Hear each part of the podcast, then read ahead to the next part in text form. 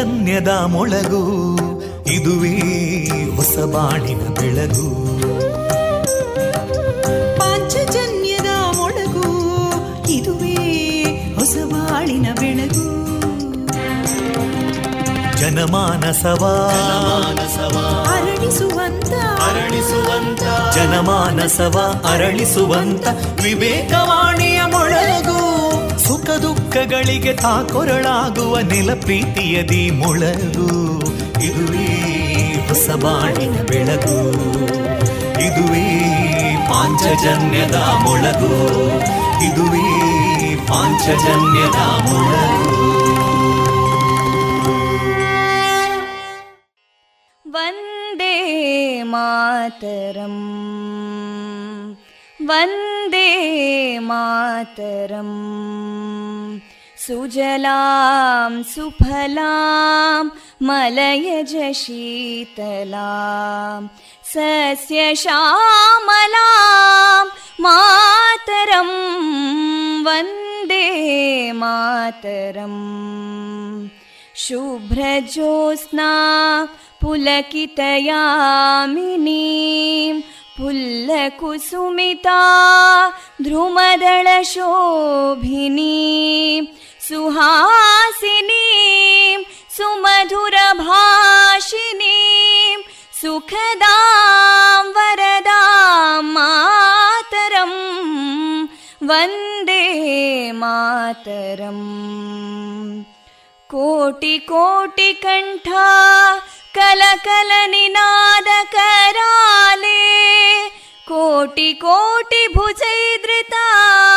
कलकल निनाद कराले कोटि कोटि भुजैदृता करकलवाले अबलां केनो मायेतो बले बहुबलधारिणीं नमामि तारिणीं रिपुदलवारिणी मातरं वन्दे मातरम् तुमि विद्या तुमि धर्मा तुमि हृदि तुमि मर्मा त्वं हि प्राणा शरीरे बाहुते तुमि मा शक्ति हृदये तुमि मा भक्ति तोमारयी प्रतिमा गडी मन्दिरे मन्दिरे वन्दे मातरम् त्वं हि दुर्गा दशप्रहरणधारिणीं कमलां कमलदलविहारिणीं वाणीं विद्यादायिनीं नमामि त्वां नमामि कमलाम् अमलामतुलां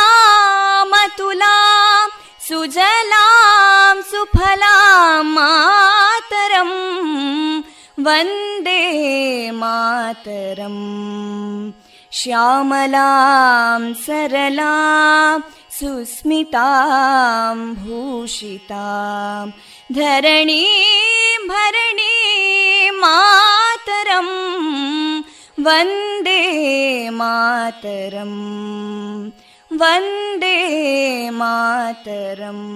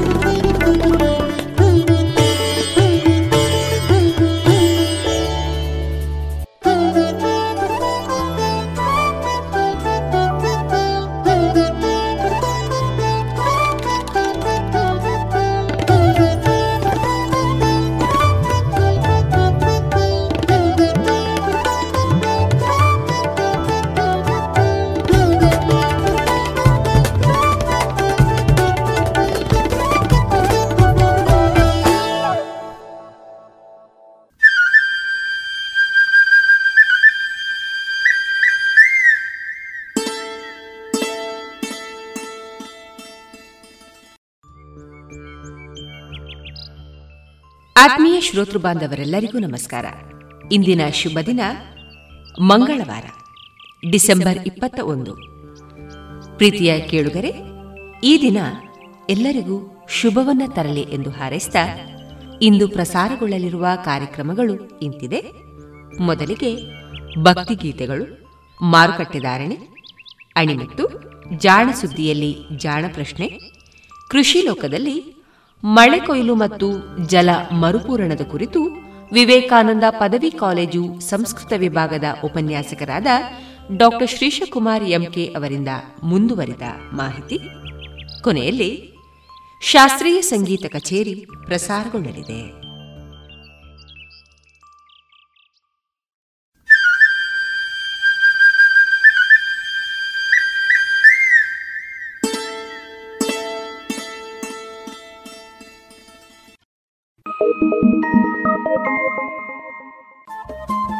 ರೇಡಿಯೋ ಪಾಂಚಜನ್ಯ ತೊಂಬತ್ತು ಬಿಂದು ಎಂಟು ಎಫ್ಎಂ ಸಮುದಾಯ ಬಾನುಲಿ ಕೇಂದ್ರ ಪುತ್ತೂರು. ಇದು ಜೀವ ಜೀವದ ಸ್ವರ ಸಂಚಾರ.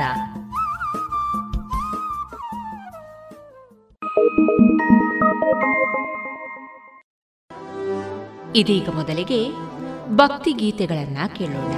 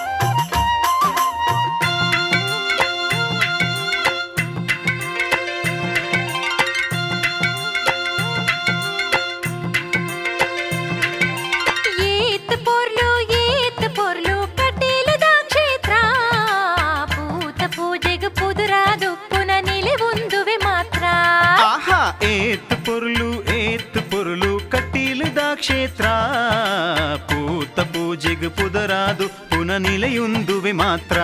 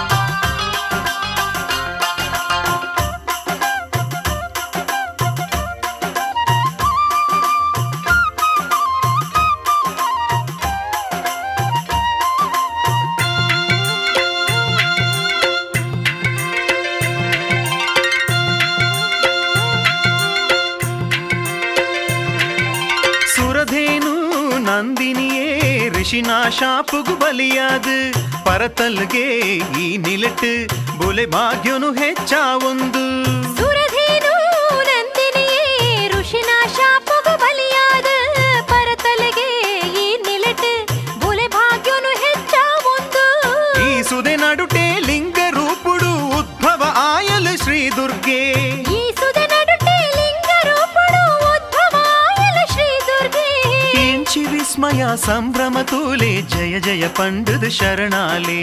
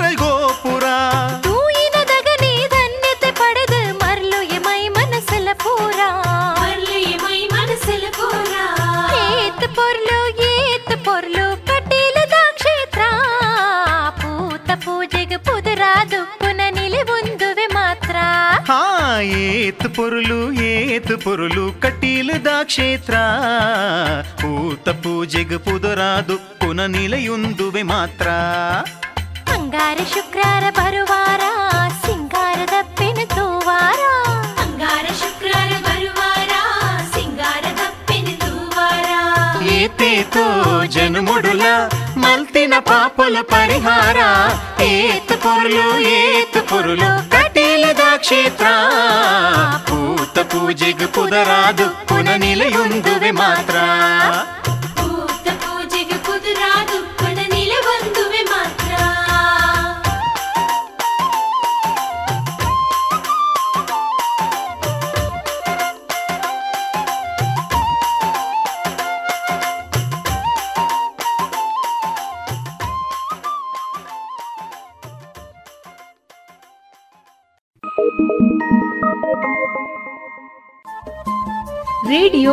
ಪಾಂಚಜನ್ಯ ತೊಂಬತ್ತು ಬಿಂದು ಎಂಟು ಎಫ್ಎಂ ಸಮುದಾಯ ಬಾನುಲಿ ಕೇಂದ್ರ ಪುತ್ತೂರು. ಇದು ಜೀವ ಜೀವದ ಸ್ವರ ಸಂಚಾರ.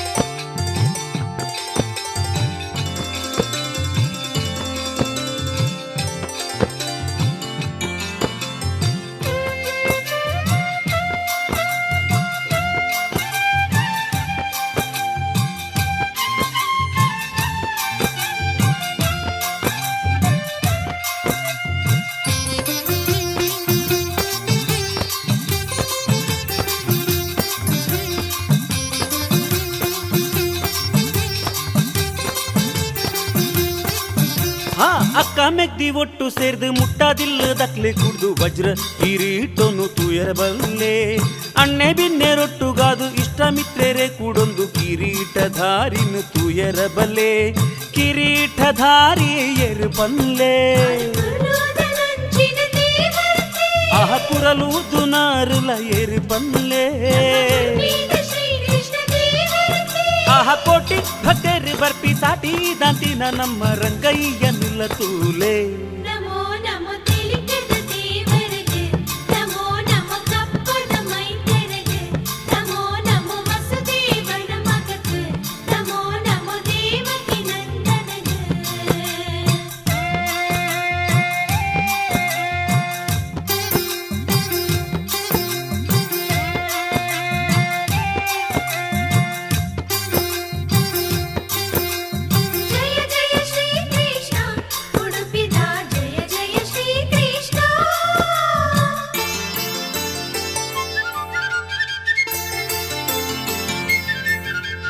ಮಧ್ವಾಚಾರ್ಯ ಮುನಿ ವರಿಯರು ಶುದ್ಧ ಮನಸ್ಸು ದಿದಿಲಾನಿ ಕೃಷ್ಣಮೂರ್ತಿ ಸ್ಥಾಪನೆ ಮಲ್ತೇರು ಶ್ರೀಗಳು ಕೃಷ್ಣಮೂರ್ತಿ ಸಭೆ ಬಂತೇರೆ ಜಾತಿ ಭೇದ ಮಲ್ಪರಬಲ್ಲಿ ಸತ್ಯ ಧರ್ಮ ತಪ್ಪರಬಲ್ಲಿ ಪೊರ್ಲುಡುಪ್ಪಿ ಪಂದು ಪೋಯರು ನೀತಿ ಸಾರದಾರ ಪೋಯರೆ ಮಾತ ಭಕ್ತರು ಒಟ್ಟಾಯರು ಗುಡಿಗೋ ಪುರನು ಪುರ ಕಟ್ಟಾಯರು ಶ್ರೀ ಕ್ಷೇತ್ರ ಬೆಳಗರು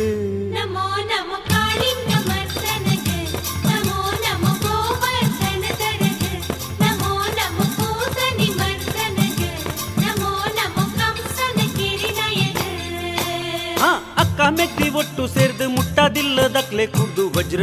ಕಿರೀಟೊನ್ನು ತೂಯರ ಬಲ್ಲೆ ಬಲ್ಲೆ. ಅಣ್ಣೆ ಬಿನ್ನೆ ರೊಟ್ಟುಗಾದು ಇಷ್ಟ ಮಿತ್ರರೆ ಕೂಡೊಂದು ಕಿರೀಟಧಾರಿನ ತೂಯರ ಬಲ್ಲೆ.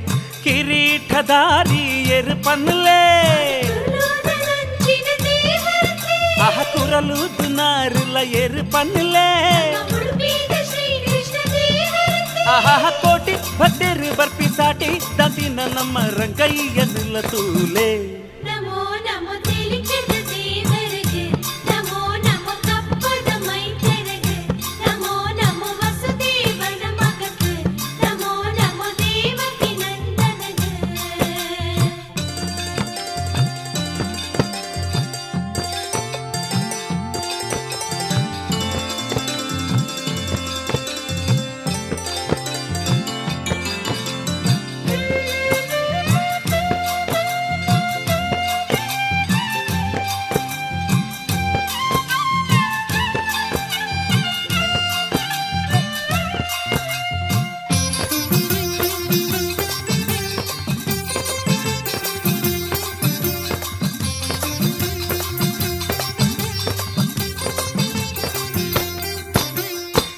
ಮಠದ ಸ್ವಾಮಿ ನಕಲು ಕಾಲೋ ಕಾಲೋ ಗೊಟ್ಟು ಸೇರ್ದು ಪರ್ಯಾಯ ಪರ್ಬ ಮಲ್ಪೇರು ಶ್ರೀಗಳು ಪರ್ಯಾಯ ಪರ್ವ ಹತ್ತಿರೆ ಊರು ಪೂರ ಸಿಂಗಾರ ಅದು ನಂಕ ಯಾರ ಸ್ವರ್ಗದ ಲೆಕ್ಕ ತೋಜುಂಡು ಒಂದು ಸ್ವರ್ಗದಲ್ಲಿ ಕಥೋಜುಡು ಆಹ ಪತ್ತೂರ್ಧ ಭಕ್ತರು ಸೇರುವೆರು ವಿಧ ವಿಧದ ಸೇವೆನು ಮಲ್ಪುವೆರು ಗೆಲ್ಮೇಡು ಬಿದಡುವೆರು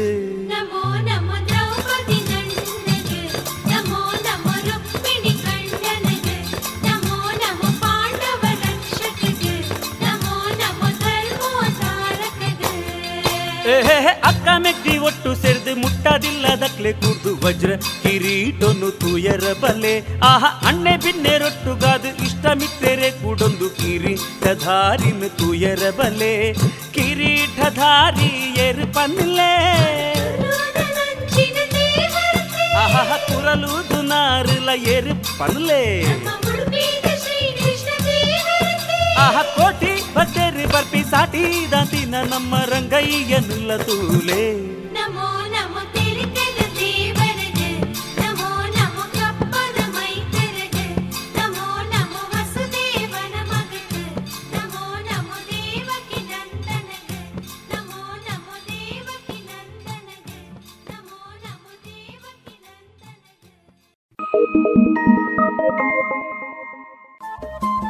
ರೇಡಿಯೋ ಪಾಂಚಜನ್ಯ ತೊಂಬತ್ತು ಬಿಂದು ಎಂಟು ಎಫ್ಎಂ ಸಮುದಾಯ ಬಾನುಲಿ ಕೇಂದ್ರ ಪುತ್ತೂರು. ಇದು ಜೀವ ಜೀವದ ಸ್ವರ ಸಂಚಾರ ಿ.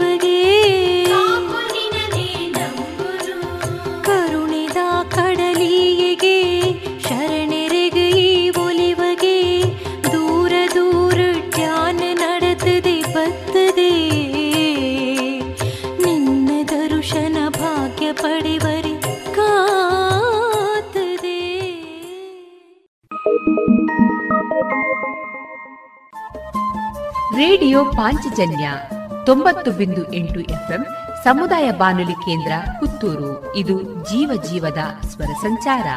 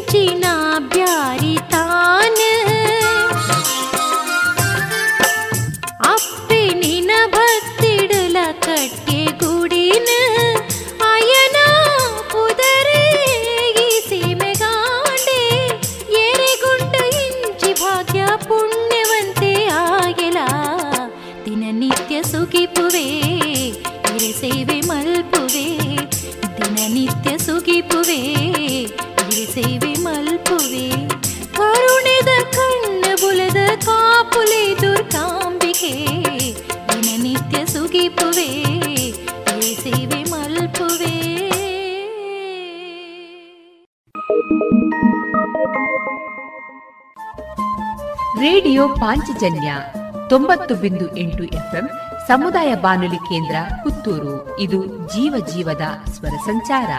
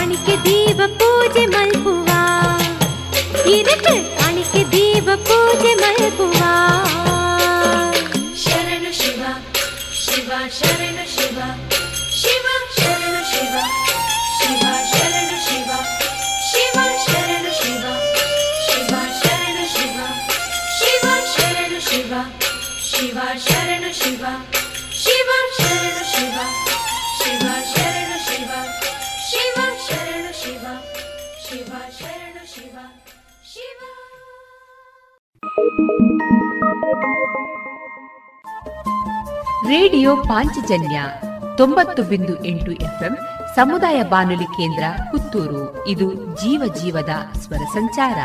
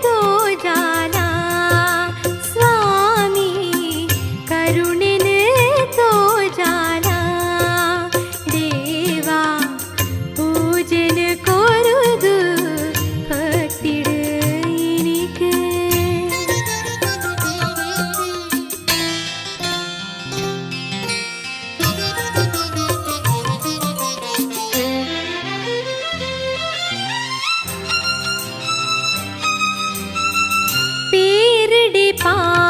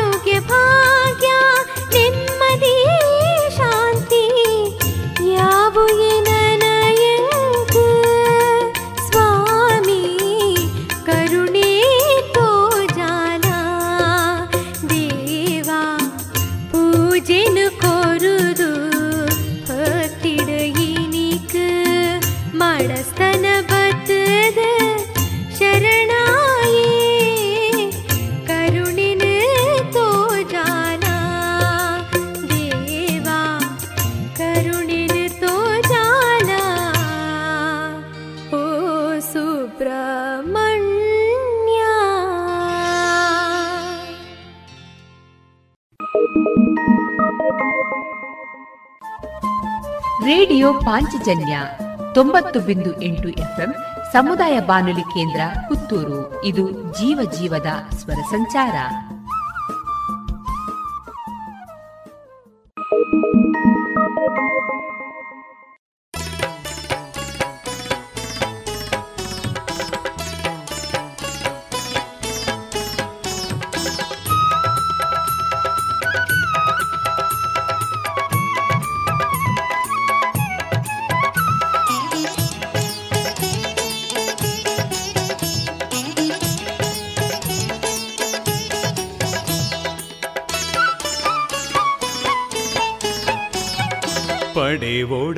ಬದುಕಿಡು ಏಳಿಗೆ, ಏರೊಡ ಮೋಕ್ಷದ ಮಾಳಿಗೆ, ಪಡೆವೊಡ ಬದುಕಿಡು ಏಳಿಗೆ, ಏರೊಡ ಮೋಕ್ಷದ ಮಾಳಿಗೆ ಬಲೆನಿಕುಲು ಒಡಿಯೂರು ಕ್ಷೇತ್ರಗೆ ಬಲೆನಿಕುಲು ಒಡಿಯೂರು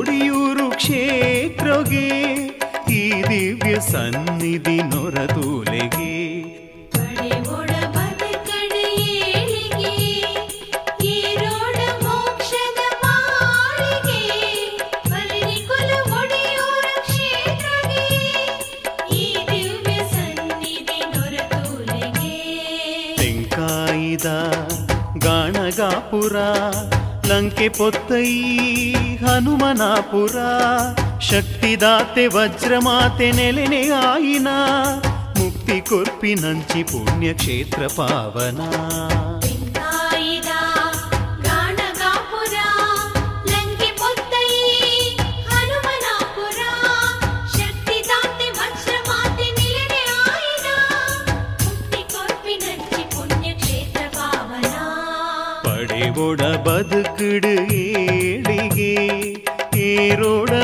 ಮೋಕ್ಷದ ಮಾಳಿಗೆ ಪಡೆವೊಡ ಬದುಕಿಡು ಏಳಿಗೆ ಏರೋಡ ಮೋಕ್ಷದ ಮಾಳಿಗೆ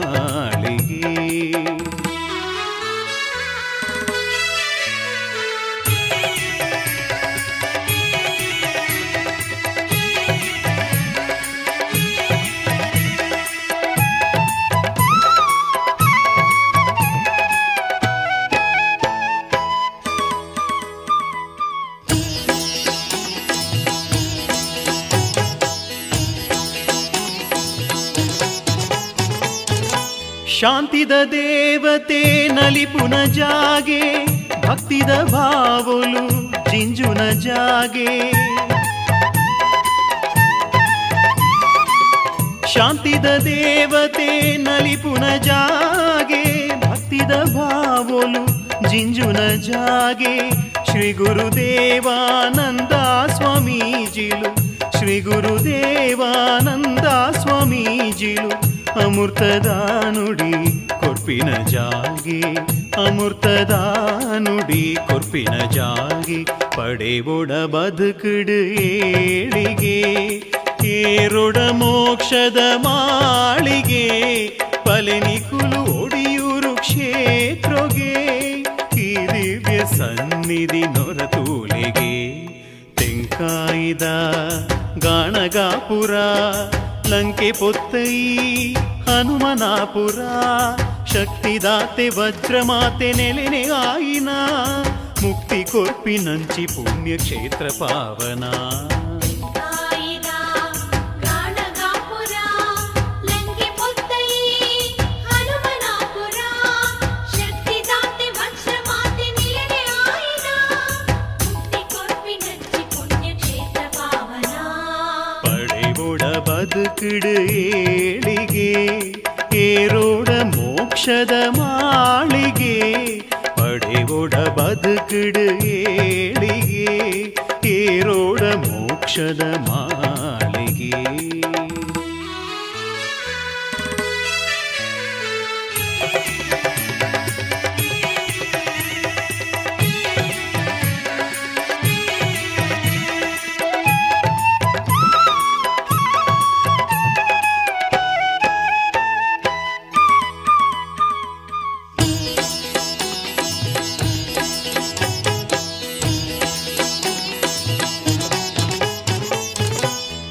ಬಂಧು ಬಳಗೊನು ಸೇರ್ದು ಅರ್ತಿಡು ಸಾಗೊಡು ಧರ್ಮದ ನಿಲೇಕು ಭಕ್ತಿಡು ಬಂಧು ಬಳಗೊನು ಸೇರ್ದು ಅರ್ತಿಡು ಸಾಗೊಡು ಧರ್ಮದ ನಿಲೇಕು ಬದುಕಿಡು ಭಕ್ತಿನ ಕಷ್ಟದ ಸಾಲು ಬದುಕಿಡು ಭಕ್ತಿನ ಕಷ್ಟದ ಸಾಲು ಕರದುಲ ನಂಕ್ ನಿತ್ಯೊಲಗೇಲು ಕರದುಲ ನಂಕ್ ನಿತ್ಯೊಲಗೇಲು ಪಡೆವುಡ ಬದುಕಿಡು ಕೇಳಿಗೆ ಏರೊಡ ಮೋಕ್ಷದ ಮಾಳಿಗೆ ಪಡೆವುಡ ಬದುಕಿಡು ಕೇಳಿಗೆ ಏರೊಡ ಮೋಕ್ಷದ ಮಾಳಿಗೆ ಬಲೆನಿಕುಲು ಒಡಿಯೂರು ಕ್ಷೇತ್ರಗೆ ಬಲೆನಿಕುಲು ಒಡಿಯೂರು ಕ್ಷೇತ್ರಗೆ ಈ ದಿವ್ಯ ಸನ್ನಿಧಿ ನೊರತೂಳಿಗೆ.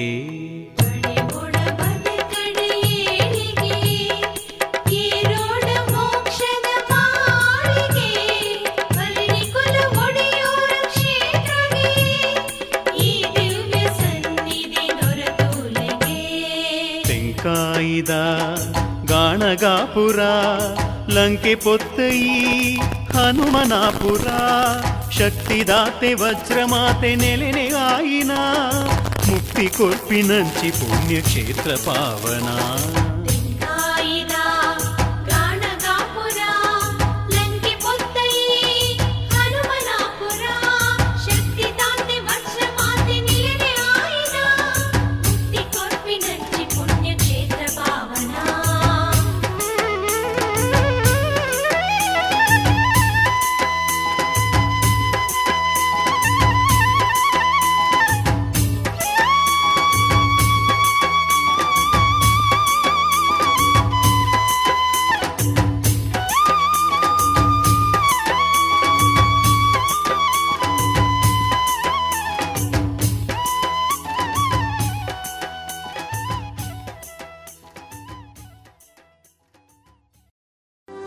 ಇದುವರೆಗೆ ಭಕ್ತಿ ಗೀತೆಗಳನ್ನ ಕೇಳಿದಿರಿ.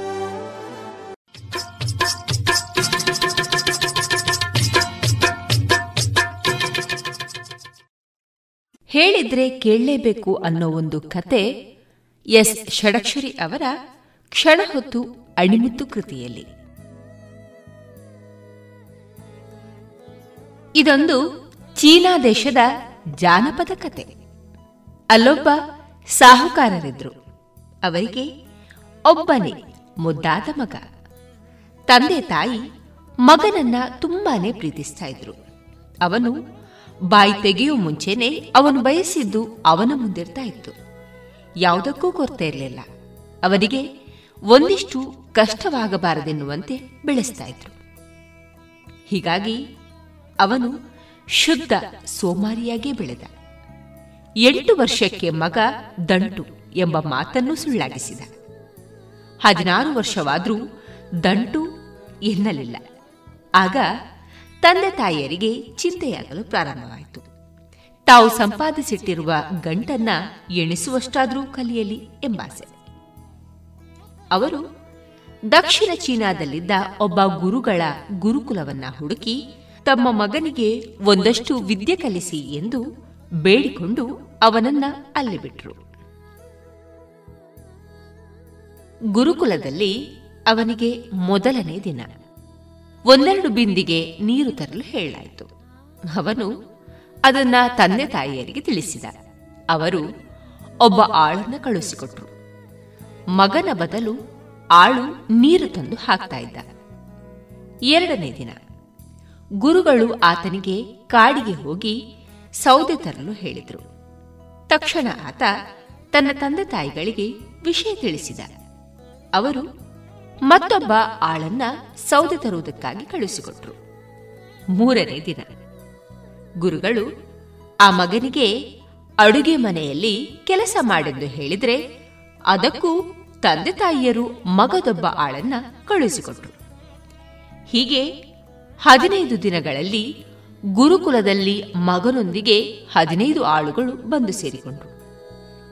ಗುರುಗಳಿಗೆ ಸಾಹುಕಾರರ ಮಗನ ಸಮಸ್ಯೆ ಏನೆಂದು ಅರ್ಥ ಆಯಿತು. ಅವರು ಅಂದಿನಿಂದ ಮಗನಿಗೆ ಊಟ ತಿಂಡಿ ಕೊಡುವುದನ್ನು ಸಂಪೂರ್ಣವಾಗಿ ನಿಲ್ಲಿಸಿದರು. ಆಳುಗಳಿಗೆ ಹೆಚ್ಚಿನ ಊಟವನ್ನ ಕೊಡಹತ್ತಿದ್ರು ಮಗ ಅತ್ತು ಕರೆದು ಹಠ ಮಾಡಿದ, ಗಲಾಟೆಯೂ ಮಾಡಿದ. ಗುರುಗಳು ಜಗ್ಗಲಿಲ್ಲ ಮಗ ಅಸ್ವಸ್ಥನಾದ. ಗುರುಗಳು ಹದಿನೈದು ಜನ ಆಳುಗಳಿಗೂ ಲೇಹ್ಯ ಮಾಡಿಕೊಟ್ರು. ತಂದೆ ತಾಯಿಗಳು ಓಡಿ ಬಂದರು. ಅಸ್ವಸ್ಥಗೊಂಡಿರುವವನು ನಮ್ಮ ಮಗ. ಆಳುಗಳಿಗೆ ಔಷಧ ಕೊಟ್ರೆ ಅವನು ಹೇಗೆ ಗುಣಮುಖನಾಗ್ತಾನೆ ಎಂದು ಪ್ರಶ್ನಿಸಿದರು. ಗುರುಗಳು ಶಾಂತರಾಗಿಯೇ ಕೆಲಸ ಮಾಡಬೇಕಾದವನು, ವಿದ್ಯೆ ಕಲಿಯಬೇಕಾದವನು ನಿಮ್ಮ ಮಗ.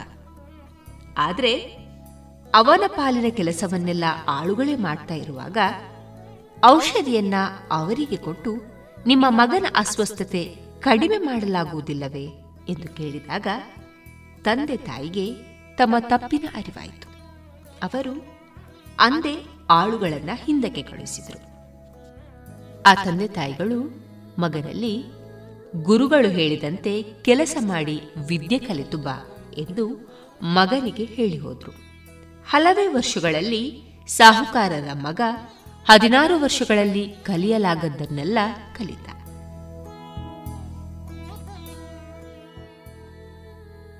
ಈ ಜಾನಪದ ಕಥೆಯನ್ನ ಯಾರಿಗೆ ಹೇಳಬಹುದು? ಮಕ್ಕಳ ಮೇಲೆ ಅತಿ ಪ್ರೀತಿ ತೋರಿಸಿ ಅವರನ್ನ ಬಾಳೆಹಣ್ಣಿನ ಗುಡಾಣದಲ್ಲೇ ಬೆಳೆಸಲು ಯತ್ನಿಸುವ ತಂದೆ ತಾಯಿಗಳಿರಬಹುದು. ಮಕ್ಕಳಿಗೆ ಏನು ಕಷ್ಟ ಬಾರದು ಎನ್ನುವವರಿರಬಹುದು. ತಾವು ನೀರಿಗಿಳಿಯದೆ ಮತ್ತಾರನ್ನು ನೀರಿಗಿಳಿಸಿ ಈಜು ಕಲಿಯಲು ಯತ್ನಿಸುವವರೂ ಇರಬಹುದು. ದೇವರ ವರ ಪಡೆಯಲು ಇಚ್ಛಿಸಿ ಮತ್ಯಾರನ್ನು ಪೂಜೆ ಮಾಡಲು ಕೂರಿಸಿ ವರ ಪಡೆಯಲು ಯತ್ನಿಸುವವರೂ ಇರಬಹುದು. ಅಂತವರಿಗೆಲ್ಲ ಈ ಕಥೆಯನ್ನ ಹೇಳಿ.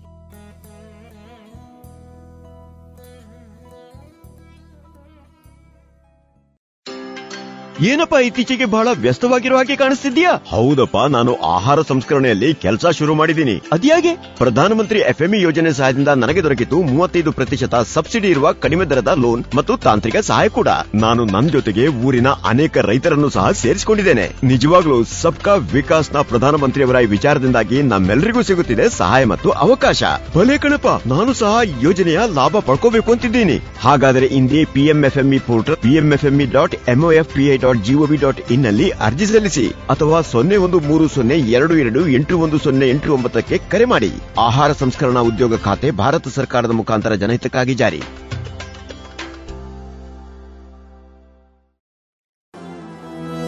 ಇನ್ನೀಗ ಕೇಳಿ ಜಾಣ ಸುದ್ದಿ.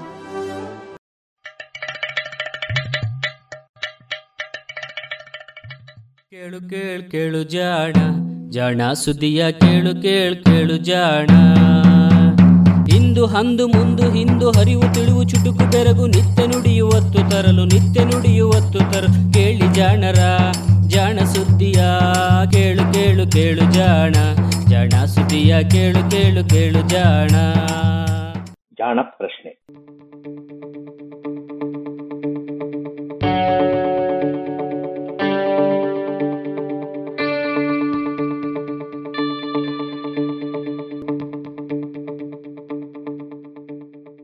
ಮಕ್ಕಳಲ್ಲಿ ಹೃದಯ ಬಡಿತ ಹೆಚ್ಚು.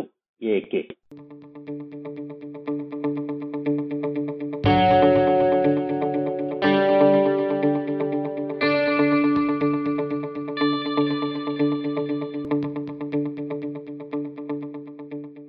ಡಾಕ್ಟರ್ ಕಿರಣ್ ಸೂರ್ಯ ಅವರಿಗೆ ನಮಸ್ಕಾರ. ನಮ್ಮ ಓದುಗರೊಬ್ರು ಒಂದು ಪ್ರಶ್ನೆ ಕೇಳಿದ್ದಾರೆ. ಆ ಪ್ರಶ್ನೆಗೆ ಉತ್ತರ ನಿಮ್ಮಲ್ಲಿಂದ ಸಿಗುತ್ತೆ ಅಂತ ಅನ್ನೋದಕ್ಕೋಸ್ಕರ ನಾವು ನಿಮ್ಮನ್ನ ಕೇಳಿದ್ವಿ ಯಾಕಂದ್ರೆ ನೀವು ಮಕ್ಕಳ ಹೃದಯದ ತಜ್ಞರಾದ್ದರಿಂದ ಈ ಪ್ರಶ್ನೆಗೆ ಉತ್ತರ ನಿಮ್ಮಲ್ಲೇ ಸಿಗುತ್ತೆ ಅಂತ ಅನ್ನೋ ಆಸೆಯಿಂದ ನಿಮ್ಮನ್ನ ಮಾತಾಡಿಸ್ತಾ ಇದ್ದೀವಿ. ಪ್ರಶ್ನೆ ಏನಪ್ಪ ಅಂತಂದ್ರೆ ಮಕ್ಕಳಲ್ಲಿ ಹೃದಯದ ಬಡಿತ ದೊಡ್ಡವರಿಗಿಂತ ಹೆಚ್ಚಿಗೆ ಇರುತ್ತೆ. ಹೌದಾ? ಹಾಗಿದ್ರೆ ಯಾಕೆ? ಎರಡು ಭಾಗ ಇಟ್ಟಿದ್ದೀರಾ ನೀವು ಈ ಪ್ರಶ್ನೆನಲ್ಲಿ. ಒಂದು ಮಕ್ಕಳಲ್ಲಿ ದೊಡ್ಡವರಿಗಿಂತ ಹೃದಯ ಜೋರಾಗಿ ಬಡಿಯುತ್ತಾ ಅಥವಾ ವೇಗವಾಗಿ ಬಡಿಯುತ್ತಾ ಅನ್ನೋದು ಮೊದಲನೇದು. ಅದಕ್ಕೆ ಉತ್ತರ ಹೌದು. ಎರಡನೆಯದು ಏತಕ್ಕೆ. ಸೊ ಈಗ ನಾವು ಮೊದಲು ಹೃದಯದ ಅವಶ್ಯಕತೆ ನೋಡ್ಬೇಕು. ಈಗ ಹೃದಯ ಇರ್ಬೇಕಾದ ಏನಕ್ಕೆ? ಅದರ ಕೆಲಸ ಶರೀರಕ್ಕೆ ರಕ್ತವನ್ನ ತಲುಪಿಸೋದು ಸೊ ತಲೆಯಿಂದ ಹಿಡಿದು ಕಾಲಿನವರೆಗೆ ಶರೀರದಲ್ಲಿರೋ ಪ್ರತಿಯೊಂದು ಜೀವಕೋಶಕ್ಕೂ ಬಹುಮಟ್ಟಿಗೆ ಹೃದಯವೇ ರಕ್ತವನ್ನ ತಲುಪಿಸುತ್ತೆ. ಹೀಗಾಗಿ ಹೃದಯದ ಕೆಲಸ ಪಂಪಿನ ಹಾಗೆ. ಸೊ ಆ ರೀತಿ ನೀರಿನ ಪಂಪ್ಗಳು ನೀರನ್ನು ಸೆಳೆದು ಆಚೆಗೆ ಹಾಕ್ತವೆ ಇಲ್ಲ ದೂರಕ್ಕೆ ತಲುಪಿಸ್ತವೆ. ಅದೇ ರೀತಿ ಹೃದಯ ನಮ್ಮ ಎದೆಗೂಡಿನಲ್ಲಿ ಇರೋದು, ಅದು ತನ್ನ ಒತ್ತಿ ತನ್ನ ಒಳಗಿರೋ ರಕ್ತವನ್ನ ಎಲ್ಲ ಕಡೆಗೆ ಪಸರಿಸುತ್ತೆ ದೊಡ್ಡವರಲ್ಲಿ ಸರಿ ಸುಮಾರು ನಿಮಿಷಕ್ಕೆ ಎಪ್ಪತ್ತೆರಡು ಸಾರಿ ಹೃದಯ ಹೊಡ್ಕೊಳ್ಳುತ್ತೆ ಅಂತ ನಾವು ಓದಿರ್ತೀವಿ. ಈ ಎಪ್ಪತ್ತೆರಡು ಅನ್ನೋದು ಒಂದು ಸರಾಸರಿ ಸಂಖ್ಯೆ ಅಷ್ಟೇ. ಇದರದ್ದು ಒಂದು ಅರವತ್ತರಿಂದ ತೊಂಬತ್ತು ಅಂತ ಇಟ್ಕೊಳ್ಬಹುದು ನಾವು. ಅಂದ್ರೆ ಎಲ್ಲರಿಗೂ ಸರಾಸರಿ ಬರಾಬರಿ ಎಪ್ಪತ್ತೆರಡು ಒಂದ್ ನಿಮಿಷಕ್ಕೆ ಹೊಡೆಯೋದು ಅಂತ ಅಲ್ಲ. ಕೆಲವರಿಗೆ ಅರವತ್ತು ಇರ್ಬೋದು, ಕೆಲವರಿಗೆ ಎಂಬತ್ತು ಇರ್ಬೋದು, ಕೆಲವರಿಗೆ ಎಂಬತ್ತೈದು ಇರ್ಬೋದು. ಸೊ ಒಂದು ಅರವತ್ತರಿಂದ ತೊಂಬತ್ತು ಸಾರಿ ಹೊಡೆಯುತ್ತೆ ಅಂತ ಇಟ್ಕೊಳ್ಬಹುದು. ಇದೇ ಸಂಖ್ಯೆಯನ್ನು ನಾವು ಈಗ ತಾನೇ ಹುಟ್ಟಿರುವ ಮಗುವಿನಲ್ಲಿ ಗಮನಿಸಿದ್ರೆ ಇದು ಸುಮಾರು ನೂರ ನಲವತ್ತಾಗತ್ತೆ ಅಂದ್ರೆ ನಾವು ದೊಡ್ಡವರಿಗೆ ಎಷ್ಟು ಸಾರಿ ನಿಮಿಷಕ್ಕೆ ಹೃದಯ ಬಡಿಯುತ್ತೆ ಅಂತ ಹೇಳ್ತೀವಿ. ಅದಕ್ಕಿಂತ ಆಲ್ಮೋಸ್ಟ್ ಎರಡು ಪಟ್ಟು.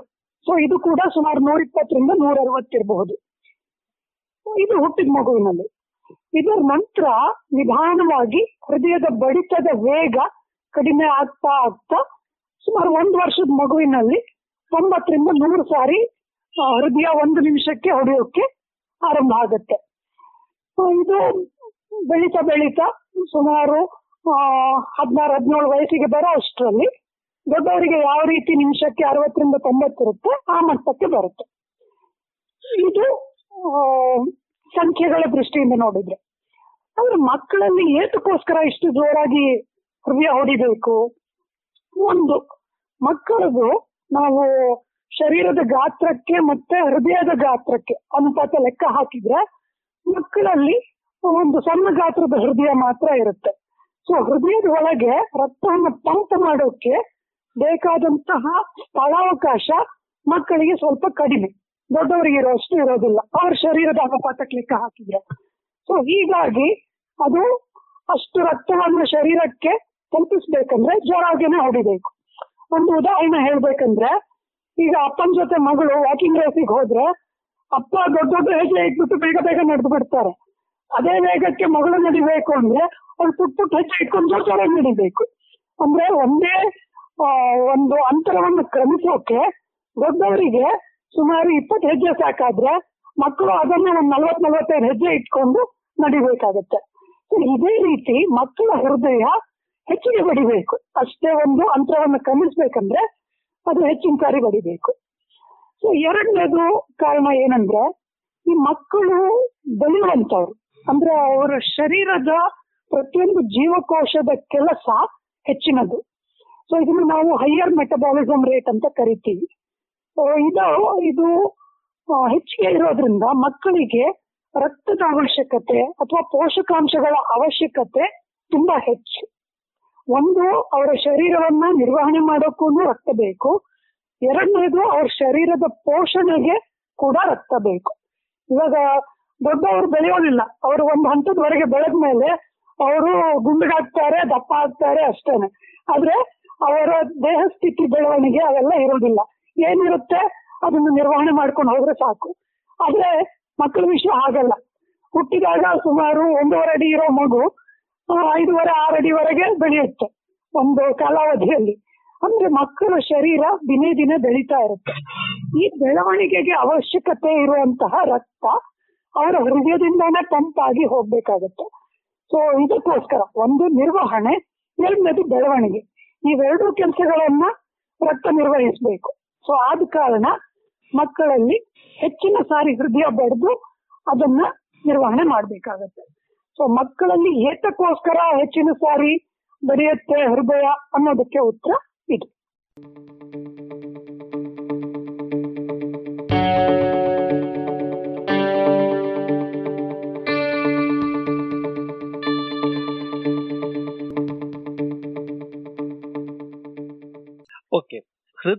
ದೇಹ ಸಣ್ಣಗಿರುವಂತಹ ಕಾರಣದಿಂದಾಗಿ ಅವುಗಳಲ್ಲಿ ಹೃದಯದ ಬಡಿತ ಹೆಚ್ಚು ಅಂತೀರಾ ಇದು ಸಾಮಾನ್ಯವಾಗಿ ಬೇರೆ ಪ್ರಾಣಿಗಳಲ್ಲಿಯೂ ಹೀಗೆ ಇರುತ್ತಾ? ಹೌದು ಸರ್ ಆತರ ಇರುತ್ತೆ. ಈ ದೇಹದ ಅನುಪಾತ ಮತ್ತೆ ಹೃದಯದ ಅನುಪಾತ ಅಂತ ನಾವೊಂದು ರೇಷ ತಗೊಳ್ತೀವಿ. ಅಂದ್ರೆ ಶರೀರ ಎಷ್ಟಿದೆ, ಹೃದಯದ ಗಾತ್ರ ಎಷ್ಟಿದೆ, ಇವುಗಳ ಅನುಪಾತ ತಗೊಳ್ಬೇಕಾಗತ್ತೆ. ಒಂದು. ಎರಡನೇದು, ಈ ಪ್ರಾಣಿ ನೇರ ನಿಂತಿದೆಯಾ ಅಥವಾ ಅಡ್ಲಡ್ಲಾಗಿದೆಯಾ ಇವಾಗ ನಾವು ಸಮುದ್ರದಲ್ಲಿರೋ ಮೀನುಗಳ ವಿಷಯ ತಗೊಳ್ಳೋಣ. ಅವು ಅಡ್ಡಡ್ಡ ಇರ್ತದೆ. ಅವು ನೇರ ನೇರ ಇರೋದಿಲ್ಲ. ನಮ್ ತರ ಭೂಮಿಯಿಂದ ನೇರಕ್ಕಿರೋದಿಲ್ಲ. ಅಥವಾ ಬೇರೆ ಪ್ರಾಣಿಗಳ ತರ ನೇರಕ್ಕಿರೋದಿಲ್ಲ. ಅವು ಅಡ್ಡ ಇರ್ತವೆ. ಅಂದ್ರೆ ಹೃದಯದ ಸ್ಥಾನ ಎಲ್ಲಿದೆ? ಮೆದುಳಿನ ಸ್ಥಾನ ಎಲ್ಲಿದೆ? ಇವುಗಳ ಮೇಲೆ ಕೂಡ ಹೃದಯ ಎಷ್ಟು ಜೋರಾಗಿ ಹೊಡಿಬೇಕು, ಎಷ್ಟು ವೇಗವಾಗಿ ಹೊಡಿಬೇಕು, ಮತ್ತೆ ಎಷ್ಟು ತೀವ್ರತೆಯಿಂದ ಹೊಡಿಬೇಕು ಅನ್ನೋದು ನಿರ್ಧಾರ ಆಗುತ್ತೆ. ಎಲ್ಲದಕ್ಕಿಂತ ಮುಖ್ಯ ನಮ್ಮ ಶರೀರದಲ್ಲಿ ಮೆದುಳೆ. ಆ ಮೆದುಳಿಗೆ ಸರಿಯಾದ ರಕ್ತ ಸಂಚಾರ ಆಗ್ತಿದ್ರೆ ಮಾತ್ರ ಇಡೀ ಶರೀರವನ್ನ ಅದು ನಿರ್ವಹಣೆ ಮಾಡೋಕ್ಕೆ ಸಾಧ್ಯ ಆಗುತ್ತೆ. ಹಾಗಾಗಿ ಮೆದುಳಿಗೆ ಎಲ್ಲದಕ್ಕಿಂತ ಮೊದಲ ಆದ್ಯತೆ ಮೇಲೆ ಹೃದಯ ರಕ್ತ ಸಂಚಾರನ ಕೊಡ್ಬೇಕಾಗತ್ತೆ. ಮೆದುಳು ಹೃದಯದಿಂದ ದೂರ ಇದ್ರೆ ಒಂದೇ ಹೃದಯ ಜೋರಾಗಿನೂ ಹೊಡಿಬೇಕು, ಇನ್ನೊಂದು ಹೆಚ್ಚಿನ ತೀವ್ರತೆಯಿಂದ ಕೂಡ ಹೊಡಿಬೇಕು.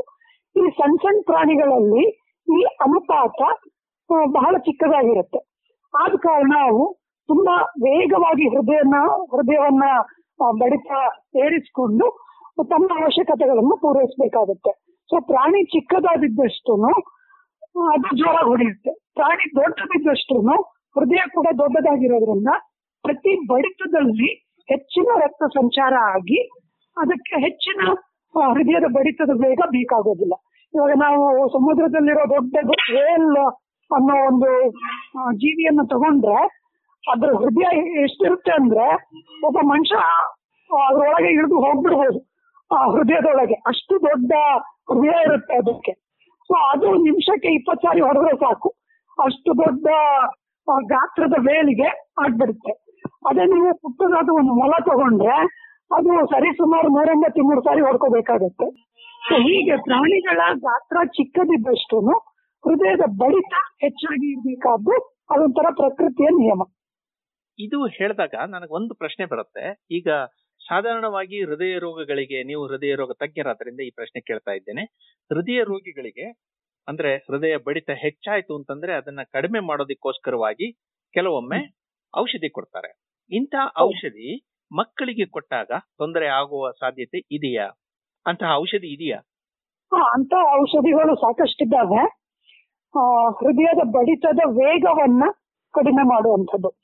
ಈಗ ನಾವು ಇಷ್ಟೊತ್ತು ಮಾತಾಡಿದ್ದು ಶರೀರಕ್ಕೆ ಅವಶ್ಯಕತೆ ಇರುವಾಗ ಹೃದಯ ಜೋರಾಗಿ ಹೊಡೆಯೋದ್ರ ಬಗ್ಗೆ. ಆದ್ರೆ ಅದು ಒಂದೇ ಕಾರಣ ಆಗ್ಬೇಕಾಗಿಲ್ಲ. ಕೆಲವೊಮ್ಮೆ ಹೃದಯದ ಒಳಗಿರುವ ಕೆಲವು ಸಮಸ್ಯೆಗಳಿಂದ, ಇವಾಗ ಹೃದಯ ಅನ್ನೋದು ಒಂದು ಆಟೋಮ್ಯಾಟಿಕ್ ಅಂಗ. ಅದಕ್ಕೆ ನಾವು ಹೇಳ್ಬೇಕಾಗಿಲ್ಲ, ನೀನು ಬಡಿ ನೀನು ಹೊಡಿ, ನೀನು ಪಂಪ್ ಮಾಡು ಅಂತ ಹೇಳ್ಬೇಕಾಗಿಲ್ಲ. ನಾವು ಉಸಿರ ಇರ್ಲಿ ಮಲಗಿರ್ಲಿ ಪ್ರಜ್ಞೆ ಇಲ್ಲದೆ ಇರ್ಲಿ, ಹೃದಯ ಮಾತ್ರ ತಂಪಾಡಿಗೆ ತಾನು ಕೆಲಸ ಮಾಡ್ತಾನೆ ಇರುತ್ತೆ. ಸೊ ಇದನ್ನ ಕೆಲಸ ಮಾಡಿಸ್ಲಿಕ್ಕೆ ಹೃದಯದ ಒಳಗೆ ಒಂದು ಆಂತರಿಕ ವಿದ್ಯುತ್ ವ್ಯವಸ್ಥೆ ಇರುತ್ತೆ. ಸೊ ಈ ವಿದ್ಯುತ್ ವ್ಯವಸ್ಥೆಯಲ್ಲಿ ತಾನೇ ತಾನಾಗಿ ಹೃದಯವನ್ನ ಪ್ರಚೋದನೆ ಮಾಡುವಂತಹ ಒಂದು ಸೌಲಭ್ಯ ಇದೆ. ಕೆಲವೊಮ್ಮೆ ನಾವು ನೋಡುವ ಹಾಗೆ ಎರಡು ವಿದ್ಯುತ್ ತಂತಿಗಳು ಎಲ್ಲೆಲ್ಲೋ ಮೀಟ್ ಆಗ್ಬಿಟ್ರೆ ಶಾರ್ಟ್ ಸರ್ಕ್ಯೂಟ್ ಆಗ್ಬಿಟ್ಟು ಮರಗಳೆಲ್ಲ ನಿಂತೋಗ್ಬಿಡ್ತವೆ ಅದು ಹೃದಯದೊಳಗಿರೋ ವಿದ್ಯುತ್ ತಂತಿಗಳಲ್ಲೂ ಕೆಲವು ಏರ್ಪೇರ್ ಏನಾದ್ರು ಆದ್ರೆ ಹೃದಯ ಅಗತ್ಯಕ್ಕಿಂತ ಜಾಸ್ತಿ ಬಡ್ಕೊಳ್ಳೋಕೆ ಶುರುವಾಗುತ್ತೆ. ಅಂದ್ರೆ ತುಂಬಾ ವೇಗವಾಗಿ ಬೆಳೆಯೋದು ಅದೆಲ್ಲ ಆಗುತ್ತೆ. ಸೊ ಇವೆಲ್ಲ ಕೆಲವು ರೀತಿಯ ಕಾಯಿಲೆಗಳಿಗೆ ಸಂಬಂಧಪಟ್ಟಿದ್ದು ಅಂತ ಹೇಳ್ಬೋದು. ಅದು ಹೃದಯದ ಒಂದು ಆಂತರಿಕ ರಚನೆಯಲ್ಲಿ ಇರೋ ದೋಷ ಇರಬಹುದು ಅಥವಾ ಬೇರೆ ಯಾವ್ದಾದ್ರು ಕಾರಣಕ್ಕೆ ಇವಾಗ ಆಪರೇಷನ್ ಮಾಡಿರ್ತಾರೆ.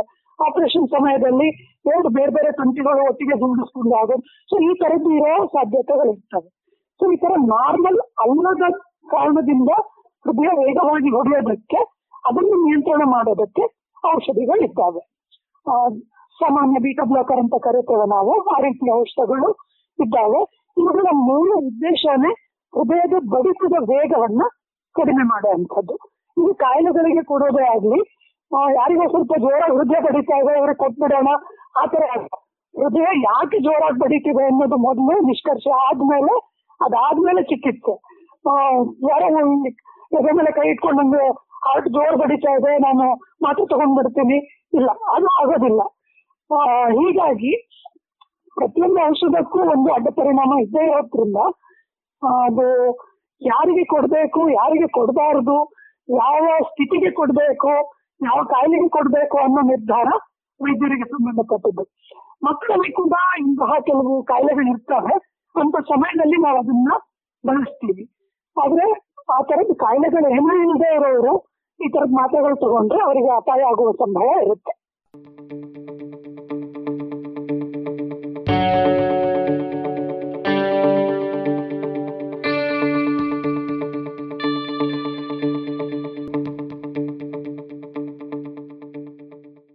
ಹಾಗಿದ್ಮೇಲೆ ನೀವು ಒಂದ್ ಮಾತು ಹೇಳಿದ್ರಿ, ಸುಮ್ ಸುಮ್ನೆ ಕೈ ಮೇಲೆ ಎದೆ ಮೇಲೆ ಕೈ ಇಟ್ಕೊಂಡು ಹೃದಯ ಬಡಿತ ಜಾಸ್ತಿ ಆಯ್ತು ಅಂತೆಲ್ಲ ಹೇಳೋ, ಹೇಳೋದಕ್ಕೆ ಆಗೋದಿಲ್ಲ ಅಂತ ಅನ್ಬಿಟ್ಟು ಅಂತ.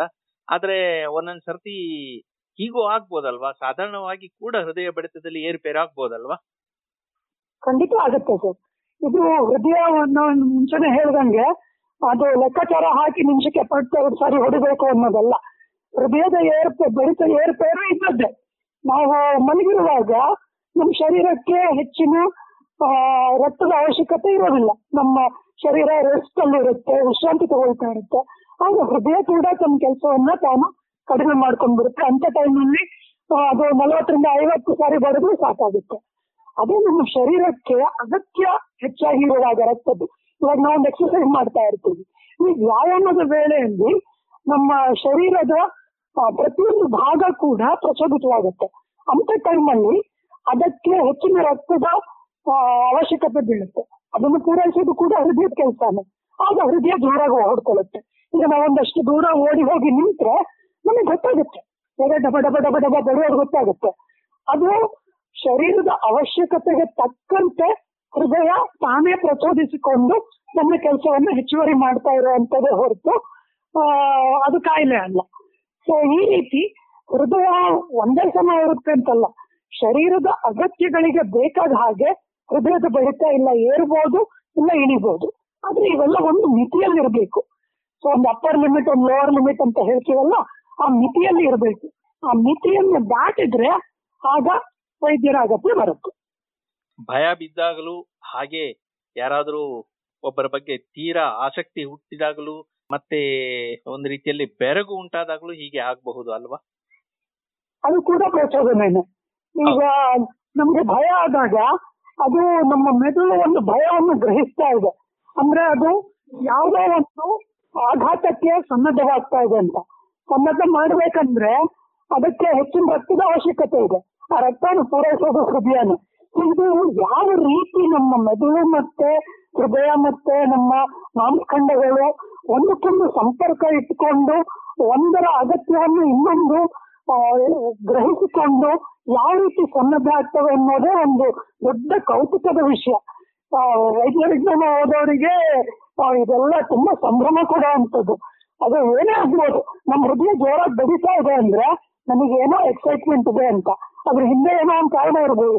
ನನಗೆ ಭಯನೇ ಇರ್ಬೋದು ಇಲ್ಲ ಅಚ್ಚರಿನೇ ಆಗಿರ್ಬೋದು ಅಥವಾ ಯಾವ್ದೋ ಒಂದು ಆನಂದವನ್ನು ನಾನು ಅಂಟಿಸಿಪೇಟ್ ಮಾಡ್ತಾ ಇರ್ಬೋದು. ಇವೆಲ್ಲ ಇದ್ದೇ ಇರ್ತವೆ ಆ, ಇದು ಒಂದು ಒಂದು ಅಂಗಕ್ಕೆ ಇನ್ನೊಂದು ಅಂಗ ಯಾವ ರೀತಿ ಪೂರಕವಾಗಿ ಕೆಲಸ ಮಾಡುತ್ತೆ ಅನ್ನೋದಕ್ಕೆ ಉದಾಹರಣೆ. ಧನ್ಯವಾದಗಳು ಡಾಕ್ಟ್ರೆ. ನಮ್ಮ ಕೇಳುಗರ ಪ್ರಶ್ನೆಗೆ ಇಷ್ಟು ಸರಳವಾಗಿ ಸುಂದರವಾಗಿ ಉತ್ತರ ಕೊಟ್ಟಿದ್ದೀರಿ. ಮತ್ತೆ ಮತ್ತೆ ನಿಮಗೆ ಇದೇ ರೀತಿ ತೊಂದರೆ ಕೊಡ್ತೇವೆ ಅಂತಾನೆ ಹೇಳ್ತಾ ಜಾಣಸುದ್ದಿ ಪರವಾಗಿ ನಿಮಗೆ ಧನ್ಯವಾದಗಳನ್ನ ಹೇಳ್ತೇನೆ. ಧನ್ಯವಾದಗಳು. ಸರ್ ಈ ತರ ತೊಂದರೆ ನೀವು ಯಾವಾಗ ಕೊಟ್ಟರು ಬಹಳ ಸಂತೋಷನೇ.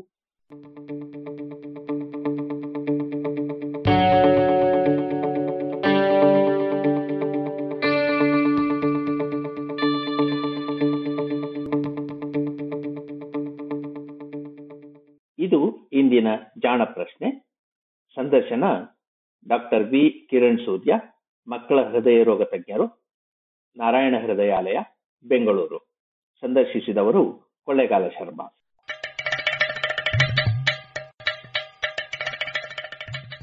ಜಾಣ ಸುದ್ದಿಯ ಬಗ್ಗೆ ಸಲಹೆ, ಸಂದೇಹಗಳು ಇದ್ದಲ್ಲಿ ನೇರವಾಗಿ ಒಂಬತ್ತು ಎಂಟು ಎಂಟು ಆರು ಆರು ನಾಲ್ಕು ಸೊನ್ನೆ ಮೂರು ಎರಡು ಎಂಟು ಈ ನಂಬರಿಗೆ ವಾಟ್ಸಪ್ ಮಾಡಿ, ಇಲ್ಲವೇ ಕರೆ ಮಾಡಿ.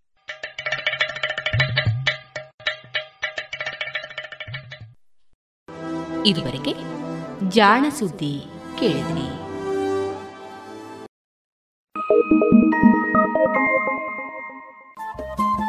ರೇಡಿಯೋ ಪಾಂಚಜನ್ಯ ತೊಂಬತ್ತು ಬಿಂದು ಎಂಟು ಎಫ್ಎಂ ಸಮುದಾಯ ಬಾನುಲಿ ಕೇಂದ್ರ ಪುತ್ತೂರು. ಇದು ಜೀವ ಜೀವದ ಸ್ವರ ಸಂಚಾರ.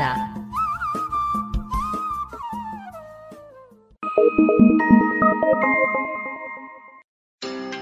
ಏನಪ್ಪಾ ಇತ್ತೀಚೆಗೆ ಬಹಳ ವ್ಯಸ್ತವಾಗಿರೋ ಹಾಗೆ ಕಾಣಿಸ್ತಿದ್ಯಾ ಹೌದಪ್ಪ ನಾನು ಆಹಾರ ಸಂಸ್ಕರಣೆಯಲ್ಲಿ ಕೆಲಸ ಶುರು ಮಾಡಿದ್ದೀನಿ. ಅದ್ಯಾಗೆ ಪ್ರಧಾನಮಂತ್ರಿ ಎಫ್ಎಂಇ ಯೋಜನೆ ಸಹಾಯದಿಂದ ನನಗೆ ದೊರಕಿತು ಮೂವತ್ತೈದು ಪ್ರತಿಶತ ಸಬ್ಸಿಡಿ ಇರುವ ಕಡಿಮೆ ದರದ ಲೋನ್ ಮತ್ತು ತಾಂತ್ರಿಕ ಸಹಾಯ ಕೂಡ. ನಾನು ನನ್ನ ಜೊತೆಗೆ ಊರಿನ ಅನೇಕ ರೈತರನ್ನು ಸಹ ಸೇರಿಸಿಕೊಂಡಿದ್ದೇನೆ. ನಿಜವಾಗ್ಲೂ ಸಬ್ಕಾ ವಿಕಾಸ್ನ ಪ್ರಧಾನಮಂತ್ರಿಯವರ ಈ ವಿಚಾರದಿಂದಾಗಿ ನಮ್ಮೆಲ್ಲರಿಗೂ ಸಿಗುತ್ತಿದೆ ಸಹಾಯ ಮತ್ತು ಅವಕಾಶ. ಭಲೇ ಕಣಪ್ಪ ನಾನು ಸಹ ಯೋಜನೆಯ ಲಾಭ ಪಡ್ಕೋಬೇಕು ಅಂತಿದ್ದೀನಿ. ಹಾಗಾದರೆ ಇಂದೇ PMFME portal PMFME dot MOFPI dot GOV dot ಇನ್ನಲ್ಲಿ ಅರ್ಜಿ ಸಲ್ಲಿಸಿ ಅಥವಾ ಸೊನ್ನೆ ಒಂದು ಮೂರು ಸೊನ್ನೆ ಎರಡು ಎರಡು ಎಂಟು ಒಂದು ಸೊನ್ನೆ ಎಂಟು ಒಂಬತ್ತಕ್ಕೆ ಕರೆ ಮಾಡಿ. ಆಹಾರ ಸಂಸ್ಕರಣಾ ಉದ್ಯೋಗ ಖಾತೆ ಭಾರತ ಸರ್ಕಾರದ ಮುಖಾಂತರ ಜನಹಿತಕ್ಕಾಗಿ ಜಾರಿ.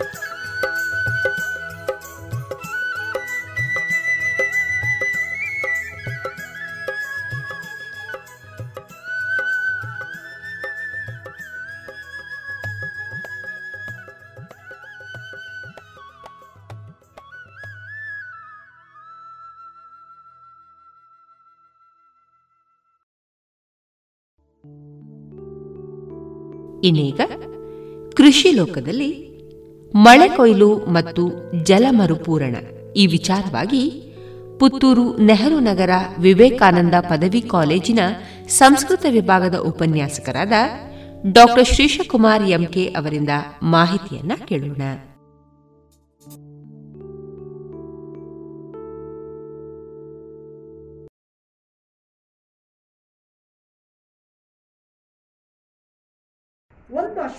ಗಿಡ ಕಲ್ಪನೆ ಮಾಡಿ. ನ ಶ್ವಹ ತಾ ಅಂತ ಅರ್ಥ. ಅಶ್ವತ್ಥ ಶ್ವಹ ಅಂದ್ರೆ ನಾಳೆ, ತಾ ಅಂದ್ರೆ ಸ್ಥಿರ, ನಾ ಅಂದ್ರೆ ಇಲ್ಲ. ಒಂದು ದಿನ ಆದರೂ ಅಶ್ವತ್ಥ ಗಿಡದ ಎಲೆ ಅಲ್ಲಾಡಿಸಿದ್ದು ನಿಲ್ಲಿಸಿದ್ದು ನೋಡಿದ್ದೀರಾ ಅದರ ಎನಾಟಮಿಯ ನೋಡಿದ್ರೆ ಅದರ ಬಾಡಿಯೇ ಹಾಗೆ. ತುದಿ ಶಾರ್ಪ್ ಯಾಕೆ ಗೊತ್ತಾ? ಸಣ್ಣ ಗಾಳಿ ಬಂದರೂ ಕೂಡ ಅದು ಅಲ್ಲಾಡೋದು.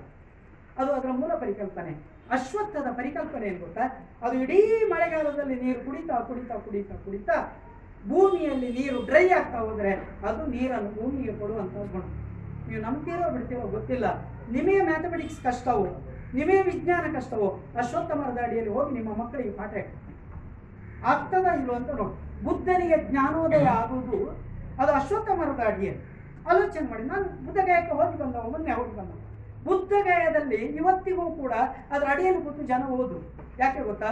ಜ್ಞಾನೋದಯ ನಮಗೆ ನಾಲೆಜ್ ಬರಬೇಕು ವಿಸ್ಟಮ್ ಬರಬೇಕು ಅಂತ ಹೇಳೋ. ನಾನು ಹಾಗೆ ಹೇಳ್ತಾ ಇಲ್ಲ. ಅಶ್ವತ್ಥ ಮರ ಏನು ಮಾಡ್ತಾ ಗೊತ್ತಾ? ಎಂಥ ಮುರಕಲ್ಲಾದರೂ ಒಡೆದು ಒಡೆದು ಒಡೆದು ಒಡೆದು ಒಡೆದು ಒಡೆದು ಅದು ಭೂಮಿಯೊಳಗೆ ನೀರು ಕುಡಿಸ್ತದೆ ಯಾವಾಗ ಭೂಮಿಯೊಳಗೆ ನೀರು ಒಳಗೋಯ್ತೋ ಅದಕ್ಕಿಂತ ದೊಡ್ಡ ಸುಖ ಯಾವುದು? ಒಂದು ಬಂಡೆಕಲ್ಲು ಇದೆ ಅಂತ ನೀವು ಕಲ್ಪನೆ ಮಾಡಿ. ಬೆಟ್ಟಂಬಡಿ ಅಂತ ಜಾ. ಬರೀ ಯಾವುದು? ಮುರಕಲ್ಲು ಇರುವ ಜಾ. ಆ ಮುರಕಲ್ಲಿ ಇರುವಲ್ಲಿಯೂ ಕೂಡ ಒಂದು ಅಶ್ವತ್ಥ ಪುಟ್ಟ ನಿಂತಿರ್ತದೆ ಯಾಕೆ ಗೊತ್ತಾ? ಅದು ಅದರನ್ನು ಒಡೆದು ಒಡೆದು ಒಡೆದು ಒಡೆದು ಒಡೆದು ಭೂಮಿಯೊಳಗೆ ನೀರು ತುಂಬಿಸ್ತದೆ. ತಾನಿಟ್ಕೊಳ್ತದೆ ನಿಮ್ಮಲ್ಲಿ ವಿವೇಕಾನಂದ ಕಾಲೇಜಿಗೆ ಬರುವ ಮಕ್ಕಳಿದ್ರೆ ನೀವು ಗಮನಿಸಿದ್ರೆ ಫಸ್ಟ್ ಫ್ಲೋರ್ನ ಹತ್ತಿರ ರೈಟಿಗೆ ಒಂದು ಕಿಟಕಿಯಲ್ಲಿ ಒಂದು ಅಶ್ವತ್ಥ ಗಿಡ ನೇತಾಡ್ಕೊಂಡು ರೂಮ್ ನಂಬರ್ ಮುನ್ನೂರ ಐದರಲ್ಲಿ ಅದರ ಇಡೀ ಬೀಳಲು ಬಂದು, ಬೇರು ಬಂದು ರಾಶಿ ನೋಡಿ ಅಂತ ಅಂಥ ಕಾಂಕ್ರೀಟಲ್ಲಿಯೂ ಕೂಡ ಬದುಕಬಲ್ಲ ಶಕ್ತಿ ಅದಕ್ಕಿದೆ ಯಾಕೆ ಗೊತ್ತಾ? ಮಳೆಗಾಲದಲ್ಲಿ ನೀರು ಇಟ್ಕೊಳ್ತದೆ, ಬೇಸಿಗೆಯಲ್ಲಿ ತನಗೆ ಬೇಕಾದಷ್ಟು ನೀರನ್ನು ತಾನೇ ಇಟ್ಕೊಳ್ತದೆ. ತಾನು ಬದುಕ್ತದೆ. ಆ ಚಾಲೆಂಜ್ ಉಂಟಲ್ಲ ಅದು ನಮ್ಗೆ ಅಶ್ವತ್ಥ. ನಾನು ಹೇಳ್ತಾ ಇರೋದು, ಯಾವುದೇ ಧಾರ್ಮಿಕ ಭಾವನೆಯಿಂದ. ಒಂದು ಅಶ್ವತ್ಥ ಗಿಡ, ಒಂದು ದಿನಕ್ಕೆ ಒಂದು ಸಾವಿರ ಜನರಿಗೆ ಬೇಕಾದ ಆಕ್ಸಿಜನ್ ಕೊಡ್ತದೆ ಕ್ಯಾನ್ ಯು ಬಿಲೀವ್ ಬಸ್ ಸ್ಟ್ಯಾಂಡಲ್ಲಿ ಇರೋ ಅಶ್ವತ್ಥ ಮರ ಕಡಿಬಾರ್ದು ಅಂತ ಜಗ್ಗಣ್ಣ ಅಂತ ಗಲಾಟೆ ಮಾಡಿದವರು ನಾನು. ಆದರೆ ಇಡೀ ಮರವನ್ನು ಅಲ್ಲಿಂದ ಶಿಫ್ಟ್ ಮಾಡುವ ಪರಿಕಲ್ಪನೆ ಯಾಕೆ ಆ ಆ ಮರ ಅಷ್ಟು ಸ್ಪೀಡ್ ಬೆಳೀತಾ ಇದೆ ಗೊತ್ತಾ? ಅತ್ಯಂತ ಹೆಚ್ಚು ಇಂಗಾಲವನ್ನು ಅಥವಾ ಕಾರ್ಬನ್ ಡೈಆಕ್ಸೈಡ್ ಅನ್ನು ಅತ್ಯಂತ ಹೆಚ್ಚು ಕೀರುವ ಗಿಡ ಅದು ಅಶ್ವತ್ಥ ಹಾಗಾಗಿ ಅದು ಬೆಳೀತಾ ಇದೆ. ನನ್ನ ಅಶ್ವತ್ಥವನದಲ್ಲಿ ಪ್ಯಾಟ್ರಿಕ್ ನೆಟ್ಟ ಗಿಡ ಪ್ಯಾಟ್ರಿಕ್ ಹಾಗೆ ಇಷ್ಟೇ ಉದ್ದ ಅದಕ್ಕಿಂತ ಹೆಚ್ಚು ದೋಣ ಆಗಲೇ ಇಲ್ಲ. ಯಾಕೆಂದ್ರೆ ಅಲ್ಲಿ ಪೊಲ್ಯೂಷನ್ ಇದೆ ಎಲ್ಲಿ ಪೊಲ್ಯೂಷನ್ ಜಾಸ್ತಿ ಇದೆ, ಅಲ್ಲಿ ಅಶ್ವತ್ಥ ಬೇಗ ಬೇಗ ಬೇಗ ಬೇಗ ಬೆಳೀತದೆ. ಯಾಕೆಂದ್ರೆ ಅದು ಆಮ್ಲಜನಕವಾಗಿ ಪರಿವರ್ತನೆ ಮಾಡುವ ಕೆಲಸವನ್ನು ಮಾಡುತ್ತೆ. ಬಿಡಿ, ನಾನು ಹೇಳ್ತಾ ಇರೋದು ನೀರಿಗೋಸ್ಕರ ಅಶ್ವತ್ಥ ಗಿಡನೇ. ಪಿಚುಮಂದ ಮೇಕಂ ಒಂದು ಕೈಬೇವಿನ ಗಿಡ. ಆ ಕೈಬೇವಿನ ಗಿಡದ ಲಾಭ ಅದು, ವಾತಾವರಣ ಶುದ್ಧ ಆಗ್ತದೆ, ಅದರ ಒಟ್ಟೊಟ್ಟಿಗೆ ನೀರು ಶುದ್ಧ ಆಗ್ತದೆ. ಯಾವುದೇ ಝೀರೋ ಬಿ ಬೇಡ. ದಯವಿಟ್ಟು ನಿಮ್ಮ ಮನೆಯಲ್ಲಿ ಝೀರೋ ಬಿ ಫಿಲ್ಟರ್ ಇದ್ರೆ ಇವತ್ತು ತೆಗೆದು ಬಿಸಾಡಿ ನಿಮಗೆ ಧೈರ್ಯ ಇದ್ರೆ ನೀರು ಕುದಿಸಿ ಕುಡಿಯಿರಿ, ಸಾಕು. ಝೀರೋ ಬಿ ಅಷ್ಟು ಅಪಾಯಕಾರಿಯಾದಂಥ ನೀರು ಬೇರೆ ಯಾವುದೇ ಇಲ್ಲ. ಅದು ಯಾವಾಗ ಗೊತ್ತಾ? ಪ್ರಾಣ ಹೋಗ್ಲಿಕ್ಕಾಗುವಾಗ ಆ ನೀರು ಕುಡಿ ಬೇರೆ ಗತಿ ಇಲ್ಲ ಅಂತ ಆ ನೀರು ಕುಡಿಲೇಬೇಕು. ಆದರೆ ಅಲ್ಲಿವರೆಗೆ ನಿಮ್ಮ ಮನೆಯ ಬಿಸಿ ನೀರಿನಷ್ಟು ಒಳ್ಳೆಯ ನೀರು ಬೇರೆ ಯಾವುದು ಅಲ್ಲ. ಓಕೆ ನಾನು ಪಿಚುಮಂದ ಮೇಕಂ, ಕೈಬೇವಿನ ಗಿಡ, ನೆಗ್ರೋದ ಮೇಕಂ, ಒಂದು ಆಲದ ಗಿಡ, ದಶ ಚಿಂಚಿನೇಕ ಹತ್ತು ಹುಣಸೆ ಗಿಡ, ಮೂರು ಮೂರರ ಹಾಗೆ ಬೇಲ, ಬಿಲ್ವ, ನೆಲ್ಲಿ, ಮತ್ತು, ನಿಮಗೆ ಗೊತ್ತಿದೆ, ಬೆಟ್ಟದ ನೆಲ್ಲಿಕಾಯಿ, ಸಮುದ್ರದೊಳಗಣ ಉಪ್ಪು ಎತ್ತಡಿಯಿಂದ ಎತ್ತ ಸಂಬಂಧವಯ್ಯ. ನೆಲ್ಲಿಕಾಯಿ ತಿಂದ ನೀರು ಕುಡಿದ್ರೆ ಇಡೀ ಬಾಯಿ ಸುಖ ಆಗ್ತದಲ್ಲೋ? ಸಿಹಿ ಸಿಹಿ ಆಗ್ತದಲ್ಲೋ? ಅದು ಅದರ ನೀರಿನ ಗುಣ. ಒಂದು ತಿಳ್ಕೊಳ್ಳಿ, ಯಾವುದೇ ಫಲ ಉಂಟಲ್ವ? ಅದು it is a product of what ಮೊಂಡ, ಸರಳ ಎಕ್ಸಾಂಪಲ್ ನೀವು ಆಲೋಚನೆ ಮಾಡಿ, ನೀವು ಬುಡಕ್ಕೆ ನೀರು ಹಾಕಿದರೆ, ಕಲ್ಪನೆ ಮಾಡಿ, ಬುಡಕ್ಕೆ ನೀರು ಗೊಬ್ಬರ ಹಾಕಿದರೆ, ತೆಂಗಿನ ಮರದ ತುದಿಯಲ್ಲಿ ಗೊಂಡ ಅಂದ್ರೆ ಇಲ್ಲಿಂದ ಅಲ್ಲಿವರೆಗೆ ಯಾವ ಪಿ ವಿ ಸಿ ಪೈಪು ಇಲ್ಲ ನೇಚರ್ ಪೈಪ್ ಇದೆ, ಅದರಲ್ಲಿ ನೀರು ಹೋಗ್ತದೆ, ಅದರಲ್ಲಿ ಇಳಿತು ಮೂರ್ತೆ ಮಾಡುವವ ಕೊಯ್ತಾನೆ ಕಳಿ ತುಂಬುತ್ತದೆ.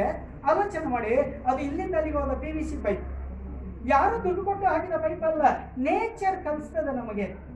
ಪ್ರಕೃತಿ ಕಲಿಸ್ತದೆ. ಹಾಗಾಗಿ ಕಪಿತ ಬಿಲ್ವ ಅಮಲಕಿ ತ್ರಂಚ ಮೂರು ಮೂರರ ಹಾಗೆ ಬೇಲ ಬಿಲ್ವ, ನೆಲ್ಲಿ. ಹಾಗೂ ಐದು ಮಾವಿನ ಗಿಡಗಳನ್ನು ನೆಟ್ಟವನಿಗೆ ನರಕದ ದರ್ಶನ ಆಗುವುದಿಲ್ಲ ಅಂತ ಶಾಸ್ತ್ರ. ನಾನು ಶಾಸ್ತ್ರ ಹೇಳಲಿಕ್ಕೆ ಬಂದದ್ದಲ್ಲ. ಆ ಗಿಡ ನೆಡಿ. ಗಿಡ ನೆಟ್ಟಾದ ಕೂಡಲೇ ಸಹಜವಾಗಿ ಭೂಮಿಯಲ್ಲಿ ನೀರಿಂತದೆ ಮತ್ತು ನಮಗೆ ಸುಖ ಸಿಗ್ತದೆ. ವಾಟರ್ ಡಿವೈನರ್ಸ್ ನೀರು ಹುಡುಕುವವರು ನೀವು ಗಮನಿಸಿದ್ರ ಅಶ್ವತ್ಥ ಮರ ಉಂಟಾ? ನೆಲ್ಲಿ ಮರ ಉಂಟಾ? ಮಾವಿನ ಮರ ಉಂಟಾ ಅಂತ ನೋಡೋದು ಫಸ್ಟ್ ಮಾವಿನ ಮರ ಉಂಟು ಅಂತ ಹೀಗೆ ನೋಡಿದ ಕೂಡಲೇ ಹೋಗ್ತಾರೆ. ಗೊತ್ತುಂಟ ಫೋನ್ ಹಿಡ್ಕೊಂಡು ಹೋದವರು ಹೋಗ್ಬೋದು. ನಾನು ಸ್ವಲ್ಪ ಪ್ರಾಕ್ಟೀಸ್ ಮಾಡಿದವ. ನನಗೆ ಆಮೇಲೆ ಅದು ಇಷ್ಟ ಆಗಲಿಲ್ಲ. ಆಲೋಚನೆ ಮಾಡಿ. ಇಷ್ಟ ಹತ್ರ ಹೋದ್ಮೇಲೆ ಎಲ್ಲಿ ಗೆಲ್ಲು ಅಡ್ಡಕ್ಕೋಯ್ತು ಕಲ್ಪನೆ ಮಾಡಿ. ಮಾವಿನ ಮರದ ಗೆಲ್ಲು. ಮಾವಿನ ಮರ ಸೈಟ್ ಹೋಯ್ತು. ಅದಾದ್ಮೇಲೆ ಅದು ಕಬರ ಈಗ ಹೊಡೆಯಿತು ಅಂತ ಹೇಳಿದ್ರೆ ಇಲ್ಲಿಂದ ಮೂವತ್ತು ಫೀಟ್ ಹೀಗೆ ಇದ್ರೆ ಮೂವತ್ತು ಫೀಟ್ ಆಳದಲ್ಲಿ ನೀರು ಉಂಟು ಇದು ಇಟ್ಸ್ ಸೈನ್ಸ್ ಆಲೋಚನೆ ಮಾಡಿ. ಅಷ್ಟು ಪರ್ಫೆಕ್ಟ್ ಹೇಳಲಿಕ್ಕೆ ಸಾಧ್ಯ ಆಗ್ತದೆ. ವಾಟರ್ ಡಿವೈನರ್ಸ್ ಪರಿಕಲ್ಪನೆ. ಹುತ್ತ ಅಲ್ಲಿ ಇತ್ಯಾದಿಗಳು ನೀವು. ಸೊ ನಾವಿವತ್ತು ಮಾಡಬೇಕಾದ್ದು ಹೆಚ್ಚೆಚ್ಚು ಗಿಡಗಳನ್ನು ಅಕೇಶವಂಗ್ಯವಲ್ಲ ರಬ್ಬರ್ ಅಲ್ಲ, ಅಡಿಕೆ ಅಲ್ಲ ತೆಂಗಲ್ಲ ನ್ಯಾಚುರಲ್ ಆಗಿ ಬೆಳೆಯಬಲ್ಲಂತ ಯಾವ ಗಿಡ ಇದೆ? ನೀರಾಗದೆ ಬೆಳೆಯಬಲ್ಲ ಗಿಡ ಯಾವುದಿದೆ? ಅದನ್ನು ಬೆಳೆಸುವುದರ ಮೂಲಕ ನೀರು ಸಂಪಾದಿಸುವ ಕೆಲಸ ಮಾಡಿ ಎರಡನೇದು ನಿಮಗೆ ಗೊತ್ತಿರುವಂತಹ ಪ್ರಸಿದ್ಧವಾದ ವಿಧಾನ. ಅದು ನಮ್ಮ ಕೆರೆಗಳನ್ನು ಉಳಿಸಿಕೊಳ್ಳುವುದು. ಕೆರೆಯೊಂದಿರಬೇಕು ಅಣ್ಣ, ಕೆರೆಯೊಂದಿರಬೇಕು. ಊರೂರಿಗೊಂದು, ಪ್ರತಿ ಊರಿಗೊಂದು ಕೆರೆಯೊಂದಿರಬೇಕು. ಲೋಕೇಶ್ ಅರ್ಮುಡ ಒಂದು ಕೆರೆ ಉಳಿಸುವುದಕ್ಕೆ ಪಾಪ ಹೋರಾಟ ಮಾಡಿ ಮಾಡಿ ಕೊನೆಗೂ ಅರ್ಧರ್ಧ ಗೆದ್ದಿದ್ದಾರೆ. ನಾವೆಲ್ಲ ಹೋಗಿ ಒಂದು ದಿನ ಕೂಡಿದರೆ ಅದರ ಕೆಸರು ತೆಗೆದು ಬರುವ ಪ್ರಯತ್ನ ಮಾಡಿದರೆ ಅದಕ್ಕಿಂತ ದೊಡ್ಡ ಪುಣ್ಯದ ಕೆಲಸ ಇದೆ. ನೀವು ಆಲೋಚನೆ ಮಾಡಿ ಸೌಳೂರಲ್ಲಿ ಒಂದು ದೊಡ್ಡ ಕೆರೆಯನ್ನು ಎ ಸಿ ಐಡೆಂಟಿಫೈ ಮಾಡಿದ್ದಾರೆ. ದಕ್ಷಿಣ ಕನ್ನಡದಲ್ಲಿ ಸುಮಾರು ಆರು ಸಾವಿರ ಕೆರೆಗಳು ಇದ್ದ ದಕ್ಷಿಣ ಕನ್ನಡ. ಮೂರು ಸಾವಿರದ ನಾನ್ನೂರ ಐವತ್ತು ಮದಕಗಳಿದ್ದ ದಕ್ಷಿಣ ಕನ್ನಡ. ಮದಕ ಅಂದ್ರೆ ಏನು ಅಂತ ಗೊತ್ತುಂಟ? ಸರ್, ಪುತ್ತೂರು ಬಸ್ ಸ್ಟ್ಯಾಂಡಲ್ಲಿ ಒಂದು ಬಸ್ ಬೋರ್ಡ್ ಮದಕ ಅಂತ ಉಂಟು ಸರ್. ಮಾಯಾದ ಮಾಯಾದ ಮಳೆ ಬಂತಣ್ಣ ಮದಗಾದ ಕೆರೆಗೆ. ಅರ್ಥ ಆಗ್ತದ? ಮದಕ ಅಂದ್ರೆ ಇಷ್ಟೇ ಸ್ನೇಹಿತರೆ, ಈ ಬದಿಯಲ್ಲಿ ಒಂದು ಬೆಟ್ಟ, ಈ ಬದಿಯಲ್ಲಿ ಒಂದು ಬೆಟ್ಟ, ಆ ಬೆಟ್ಟದ ಮಧ್ಯದಲ್ಲಿ ಒಂದು ವ್ಯಾಲಿ. ಆ ವ್ಯಾಲಿ ಆ ಬದಿಗೆ ಮಣ್ಣು ಹಾಕಿ ಸ್ವಲ್ಪ ನೀರು ತುಂಬಿಸಿದ್ರೆ ಮದಕ. ಎಷ್ಟು ಸರಳ ವಿಧಾನ ಗೊತ್ತಾ? ಆ ಮದಕ ಮಾಡಿದ್ರೆ ಅದರ ಕೆಳಭಾಗದ ಎಲ್ಲ ಜನರಿಗೂ ಧಾರಾಕಾರ ನೀರು. ನಮ್ಮೆಲ್ಲ ಅಡಿಕೆ ತೋಟಗಳು ಬೆಳೆದದ್ದೇ ಮದಕಗಳ ಮೂಲಕ. ಆಲೋಚನೆ ಮಾಡ್ತಾ ಹೋಗಿ. ಕಟ್ಟಗಳ ಮೂಲಕ. ಸೊ ಇವತ್ತು ನಾವು ಆಲೋಚನೆ ಮಾಡಬೇಕಾದ್ದು ನಮ್ಮ ಕಾಲೇಜಲ್ಲೂ ಕೂಡ ನಾವು ಮಾಡಿದ್ವಿ. ಕೊಡಿಪಾಡಿಯಲ್ಲಿ ಒಂದು ಅರ್ಕದ ಕೆರೆ. ನಾನು ಗ್ರಾಮ ಸಮಿತಿಯಲ್ಲಿ ನಾನಿದ್ದ ಕಾಲಕ್ಕೆ ಆ ಕೆರೆಯನ್ನು ಹೋಗಿ ಉದ್ಧಾರ ಮಾಡಿ ಅದರಲ್ಲಿ ಎಲ್ಲವೂ ಇತ್ತು ಅಂತ ಹೇಳುವಾಗ. ನಮ್ಮಲ್ಲಿ ಇತ್ತೀಚೆಗೆ ಏನು ಗೊತ್ತಾ?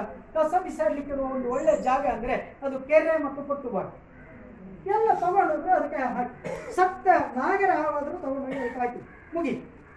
ಎಂಥ ಒಂದು ಮೂರ್ಖತನ ಒಳ್ಳೆ ಪಾಂಗಳೆಯಲ್ಲಿ ಒಂದು ಶ್ರೀರಾಮ ಇಲ್ಲ ಹತ್ರ ಒಂದು ಬಾವಿ.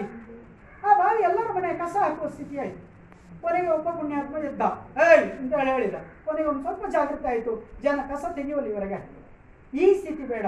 ಎಷ್ಟು ಕೆರೆಗಳಿದ್ದಾವೋ ಅಷ್ಟು ಕೆರೆಗಳನ್ನು ಉಳಿಸಿಕೊಳ್ಳುವ ಪ್ರಯತ್ನ ಮಾಡುವ ಕೆರೆಗಳು ಅಕ್ರಮ ಆಗಿ.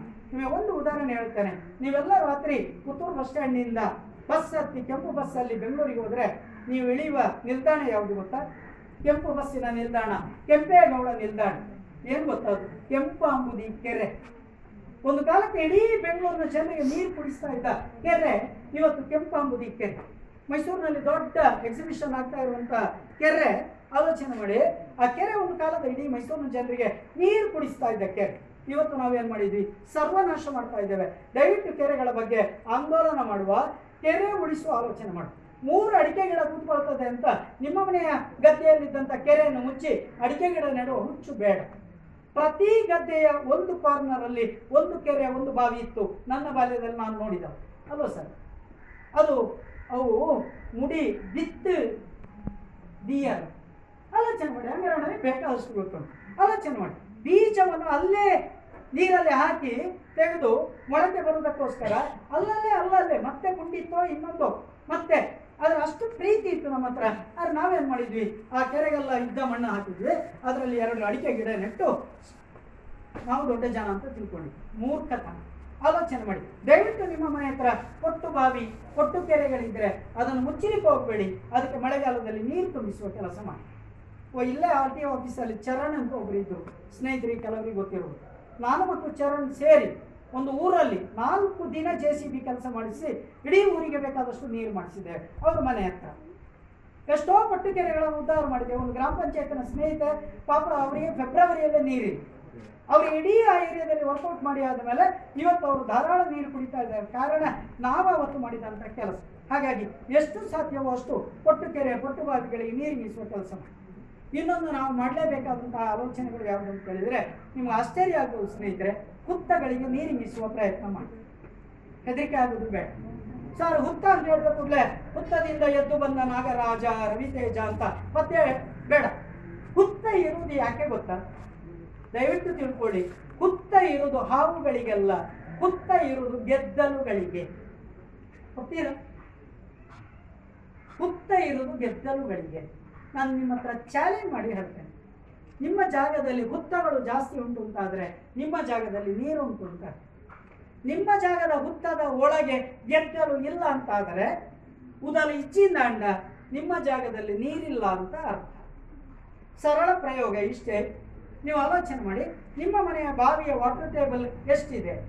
ಅಷ್ಟೇ ಆಳದವರೆಗೆ ಹುತ್ತ ಆಳಕ್ಕೆ ಇಳಿದಿರ್ತದೆ ಹುತ್ತದ ಒಳಗಿನ ಯಾವ ವೈಟ್ ಆ್ಯಂಡ್ಸ್ ಏನಿದಾವೆ? ನಿಮಗೆ ಅರ್ಥ ಆಗ್ತದೆ ಅಂತ ಅನಿಸ್ತದೆ ಆಲೋಚನೆ ಮಾಡಿ. ಅಥವಾ ನಿಮ್ಗೆ ಗೊತ್ತಿರುವ ಉದಳು ಪುರಿ ಉದಳು, ಇರುವೆ. ಆ ಉದಳನ ಆಳ ಎಷ್ಟು ಗೊತ್ತಾ?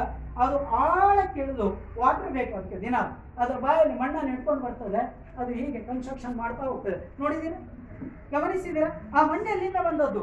ಅದು ವಾಟರ್ ಟೇಬಲ್ ಎಲ್ಲಿ ಉಂಟು ಅಲ್ಲಿ ನಿಮ್ಮ ಬಾವಿ ನೀರು ಐವತ್ತು ಫೀಟ್ ಆಳಕ್ಕಿದ್ರೆ ಹುತ್ತದ ಆಳ ಐವತ್ತು ಫೀಟ್ ನಿಮ್ಮ ಜಾಗದಲ್ಲಿ ಹತ್ತು ಹುತ್ತ ಇದೆ ಅಂತ ಇಟ್ಕೊಳ್ಳಿ. ಆಲೋಚನೆ ಮಾಡಿ, ಅದನ್ನು ಸ್ವಲ್ಪ ಹೀಗೆ ತೆಗೆದು ನೋಡಿ. ಅದರಲ್ಲಿ ಹುಳ ಉಂಟು ಅಂತಾದ್ರೆ ಅದರಲ್ಲಿ ನಾಗರ ಹಾವು ಎಲ್ಲಾದರೂ ಒಳಗೆ ಹೋದರೆ ಕಚ್ಚಿ ಕಚ್ಚಿ ಕಚ್ಚಿ ಕಚ್ಚಿ ಕಚ್ಚಿ ಕಚ್ಚಿ ಕೊಡ್ತದೆ. ವೈಟ್ ಹ್ಯಾಂಡ್ಸ್ ಕಚ್ಚಿ ಕಚ್ಚಿ ಕೊಡ್ತದೆ. ಅದು ನಾಗರ ಹಾವು ಒಳಗೆ ಹೋಗ್ಲಿಕ್ಕೆ ಆಗುದಿಲ್ಲ. ನಾಗರ ಹಾವು ಹೋಗ್ತದೆ ಗೊತ್ತಾ? ಯಾವಾಗ ಅದು ಕ್ಲೀನು ಅಂದರೆ ಹುಳಗಳೆಲ್ಲ ಅಲ್ಲಿ ಇಲ್ಲದೆ ಊರು ಹೊಡೆದು ಕೋಪನೆ ಅಂತ ಹೇಳ್ತಾವಲ್ಲ ಒಕ್ಕೇಲು ಕೋಪನೆ ಆ ಒಕ್ಕೇಲು ಬೋಂಡ ಈ ನಾಗರಾವುಗಳು ಹೋಗಿ ಕೂತ್ಕೊಳ್ತಾರೆ. ಯಾಕೆಂದ್ರೆ ಅವುಗಳಿಗೆ ಅದು ಏರ್ ಕಂಡೀಷನ್ಡ್ ಹೌಸ್ ಹಾವುಗಳಿಗೆ ಏರ್ ಕಂಡೀಷನ್ ಹೌಸ್ ಹಾವುಗಳು ಶೀತ ಪ್ರಾಣಿಗಳು, ನಿಮ್ಗೆ ಗೊತ್ತಿದೆ? ಅವುಗಳಿಗೆ ತಂಪು ಬೇಕು. ತಂಪು ಬೇಕಾದ್ರೆ ಎಲ್ಲಿ ಬೇಕು? ಕುಡೆ ಬೇಕು ಮಾಂಟ್ಯ ಬೇಕು. ಎಲ್ಲಿ ಸುಲಭದಲ್ಲಿ ಸಿಗ್ತದೆ? ಸಹಜವಾಗಿಯೇ ಸಿಗುವಂಥದ್ದು ಈ ಉತ್ತಮ. ನಾನೀಗ ಹೇಳ್ತಾ ಇರೋದು, ನಿಮ್ಮ ಜಾಗ ಸರ್ವೆ ಮಾಡಿ. ನಿಮ್ಮೊಂದು ಕೃಷಿ ಭೂಮಿ. ಹತ್ತು ಹುತ್ತ ಇದೆ ಅಂತ ಇಟ್ಟು ಶಿವಕುಮಾರ್ ಹೇಳಿದ್ದಾರೆ ಅಂತ ಹತ್ತು ಹುತ್ತ ಕಡಿಯಲಿಕ್ಕೆ ಹೋಗ್ಬೇಕು. ನಾನು ತಗೊಳ್ಳೋದು ಐದು ಮಾತ್ರ. ಐದು ವೃತ್ತ ತಗೊಳ್ಳಿ. ಒಂದು ಟಪ್ಪ, ಒಂದು ಹೀಗೆ ರಟಿಸಿ ರಟ್ಟಿಸುವಾಗ ಅದರಲ್ಲಿ ವೈಟ್ ಹ್ಯಾಂಡ್ಸ್ ಉಂಟಾ ಇಲ್ವೋ ನೋಡಿ. ಅದರಲ್ಲಿ ಗೆದ್ದಲು ಕೂಡ ಉಂಟಾ ಇಲ್ವೋ ನೋಡಿ. ಉಂಟು ಅಂತಾದರೆ ನಮ್ಮ ಪ್ರಯೋಗ ಸುರು. ಏನು ಮಾಡೋದು ಗೊತ್ತುಂಟ? ಗುಡ್ಡದಿಂದ ಒಂದು ಪಿಕಾಸಲ್ಲಿ ಬರ್ರ ಅಂತ ಗೆರೆ ಹಿಡ್ಕೊಂಡು ಬಂದು ನೀರನ್ನು ಅಲ್ಲಿಗೆ ತರುವಾಗೆ ಮಾಡು. ಮಳೆಗಾಲದಲ್ಲಿ ಏನಿದ್ರು ಕೂಡ ಅದಾದಮೇಲೆ ಹುತ್ತದ ಹತ್ತಿರ ಹುತ್ತ ಹೀಗೆ ಇದ್ದರೆ ಹೀಗೆ ಇದ್ರೆ ಹುತ್ತದಿಂದ ಒಂದು ಫೀಟ್ ದೂರದಲ್ಲಿ ಒಂದು ಗುಂಡಿ ತೆಗೆದು ಗುಂಡಿ ತೆಗೆದು ಆ ಎಲ್ಲ ನೀರು ಬಂದು ಅದಕ್ಕೆ ಸೇರಬೇಕು. ಚರ್ಲು, ಕಲ್ಲು, ಕೊಯ್ಯೆ ಎಲ್ಲ ಏನಿದ್ರು ಕೂಡ ಪುತ್ತದ ಒಳಗೆ ಹೋಗಬಾರ್ದು ಬ್ಲಾಕ್ ಆಗ್ತದೆ ಇಲ್ಲಿಗೆ ಅದರೊಳಗೆ ತುಂಬಿಸಿ. ನೀರಾದಮೇಲೆ ಅದು ತುಂಬಿದಂತಹ ಸ್ಥಿತಿಯಲ್ಲಿ ಒಂದು ಸಣ್ಣ ಕಣಿ ತೆಗೆದು ಈ ಹುತ್ತದ ಬುಡದಲ್ಲಿ ಒಂದು ಹೊಟ್ಟೆ ಮಾಡಿ ಈ ನೀರನ್ನು ಇದರೊಳಗೆ ತುಂಬಿಸ್ತಾ ನಾನು ನಿಮ್ಮ ಹತ್ರ ಚಾಲೆಂಜ್ ಮಾಡ್ತೇನೆ. ಹುತ್ತ ವಾಟರ್ ಫುಲ್ ಆಯಿತು ಅಂತ ಹೇಳುವುದೇ ಫುಲ್ ಆಯಿತು ಅಂತ ಹೇಳಿದ್ರೆ ಅದಕ್ಕೋಗಿ ಕಸ ಹೋಗಿ ಬ್ಲಾಕ್ ಆಗಿದೆ ಅಂತ ಅರ್ಥ ಹೊರತು ಇಲ್ಲಿ ನೀರು ಇಳಿದದ್ದು ಎಲ್ಲಿ ಬರ್ತದೆ ಗೊತ್ತಾ? ಹಳೆ ಸ್ಕೇಲ್ನಾಗಿ ಈಗಿನ ಮಕ್ಕಳಿಗೆ ಹೇಳಿದರೆ ಸ್ಕೇಲ್ ಹೇಳಿದರೆ ಡಿಜಿಟಲ್ ಆಗಿ. ಅದಲ್ಲ. ಸ್ಕೇಲ್ನಾಗಿ ಇಲ್ಲಿ ನೀವು ನೀರು ಹಾಕಿದರೆ ಸಹಜವಾಗಿ ಅದು ಇಲ್ಲಿ ಹೇಳಲೇಬೇಕು ಆಲೋಚನೆ ಮಾಡಿ. ಈ ಸ್ಕೇಲ್ನ ಇಲ್ಲಿಗೆ ಭಾರ ಹಾಕಿದ್ದೀರಿ, ಇಲ್ಲಿ ಹೇಳಲೇಬೇಕಾ ಇಲ್ಲಿ ನೀವು ಗುಡ್ಡೆಯಲ್ಲಿ ನೀರು ತುಂಬಿಸಿದ್ದೀರಿ, ಇದು ಭೂಮಿಯಲ್ಲಿ ಮೇಲೆ ಬರಲೇಬೇಕಾ? ಬೇರೆ ದಾರಿ ಇಲ್ಲ.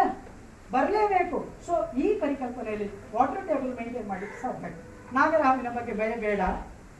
ಅಂತ ಸ್ಥಿತಿ ಇದ್ರೆ ಹೊಟ್ಟೆ ಮಾಡಿ ಎತ್ಕೊಂಡು ಹೋಗಿ. ನಾಳೆ ಬಂದು ನೋಡುವ. ಅದು ಇದ್ರೆ ಅಂತ ಸಾಧ್ಯತೆ ಇಲ್ಲ. ಯಾಕೆಂದ್ರೆ ನಾನು ನಿಮ್ಮ ಹತ್ರ ಚಾಲೆಂಜ್ ಮಾಡ್ತೇನೆ. ಎಲ್ಲಿ ಹುಳ ಇದೆ ವೈಟ್ ಹ್ಯಾಂಡ್ಸ್ ಇದೆ, ಅಲ್ಲಿಗಂತೂ ಹಂಡ್ರೆಡ್ ಪರ್ಸೆಂಟ್ ನಾಗರಾವು ಬರುತ್ತೆ.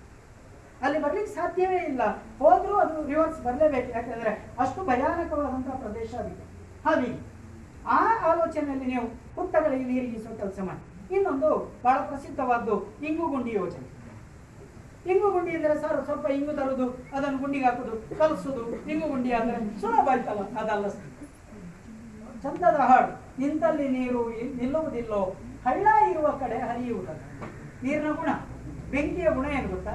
ನೀವು ಹೇಗೆ ಬೇಕಾದರೂ ಹಿಡಿಯಿರಿ, ಅದು ಮೇಲ್ಮುಖವಾಗಿ ಹೋಗ್ತದೆ. ಹಾಗಾಗಿ ಅದಕ್ಕೆ ಅಗ್ನಿ ಅಗ್ರತ್ವ ಅಗ್ನಿನಾಮಾಂಶ ಹೇಗೆ ಬೇಕಾದ್ರೆ ಹಿಡಿಯಿರಿ ಅದು ಅಗ್ರತ್ವ, ಅದು ಮೇಲೆ ಹೋಗ್ತದೆ ನೀರನ್ನು ಹೇಗೆ ಬೇಕಾದ್ರೆ ಹಿಡಿಯಿರಿ ಅದು ಕೆಳಗೆ ಇಳಿಲಿಕ್ಕೆ ಪ್ರಯತ್ನ ಮಾಡ್ತದೆ, ಅದು ನೀರಿನ ಗುಣ. ಅದಕ್ಕೆ ನಾವು ಹೇಳುದು ಸೂ ನೀರು ಬೇಕಾ ಅದು ಒಂದು ಮೇಲೆ ಹೋಗುದು, ಒಂದು ಕೆಳಗೆ ಇಳಿ ಪರಸ್ಪರ ವಿರೋಧ. ಆಲೋಚನೆ ಮಾಡಿ. ಈ ಕಾರಣಕ್ಕೆ ಈಗ ನಾವೇನು ಮಾಡಬೇಕು ಅಂತ ಎತ್ತರದ ಗುಡ್ಡ ಅಂತ ಕಲ್ಪನೆ ಮಾಡಿ. ಬೆರ್ಮಲೆ ಗುಡ್ಡ. ಇಲ್ಲಿಂದ ಒಂದು ಕಲ್ಪನೆ ಮಾಡಿ, ಸೀಟಿ ಗುಡ್ಡೆ. ಸೀಟು ಗುಡ್ಡೆ. ಅದು ನಮ್ಮಲ್ಲಿ ಈಗ ಸಿಟಿ ಗುಡ್ಡೆ ಆಗಿದೆ. ಸೀಟು ಗುಡ್ಡೆ. ಗೊತ್ತುಂಟಲ್ವ? ಅಲ್ಲೇ ಸುಧಾನದಲ್ಲಿದ್ದಂತಹ ಫಾದರ್ಗಳು ಹೋಗಿ ಮೇಲೆ ಗುಡ್ಡೆಯಲ್ಲಿ ಹೋಗಿ ಗಾಳಿ ತಗೊಳ್ತಾ ಇದ್ದಂತಹ ಜಾಗ. ಸೀಟ್ ಇತ್ತಲ್ಲಿ. ನಾನು ನೋಡಿದವ, ಬ- ನಾನು ಸಾರೊಟ್ಟಿಗೆ ಅಲ್ಲಿ ತಿರುಗಾಡಿದವ. ಅದು ಇಡೀ ಗುಡ್ಡೆಯ ತುದಿಯಲ್ಲಿ ಚಂದ ಸೀಟ್ ಇದೆ, ಕೂತ್ಕೊಳ್ಳಿಕ್ಕೆ ಜಾಗ ಇದೆ, ಇಡೀ ಸೀಟ್ ಗುಡ್ಡೆ. ಈಗ ನೀವು ಆಲೋಚನೆ ಮಾಡಿ. ಗುಡ್ಡೆ, ಎತ್ತರದ ಗುಡ್ಡೆ ಹೀಗಿದೆ ಅಂತ ಒಂದು ಫೋರ್ಟಿ ಫೈವ್ ಡಿಗ್ರಿ ಕಟ್ ಆಗಿದೆ ಅಂತ ಅಲ್ಲಿಂದ ಇಲ್ಲಿ ನೀರು ಬಿದ್ದರೆ ಏನಾಗ್ತದೆ? ಬರ ಬರ ಬರ ಬರ ಬರ, ನೀರು ಕೆಳಗೆ ನಿಂತು. ನಾವೀಗ ಏನು ಮಾಡಬೇಕು? ಓಡುವ ನೀರನ್ನು ನಡೆಯಲು ಬೇಡಬೇಕು ಹೀಗೆ ರೆಪ್ಲೈ ಮಾಡೋದು.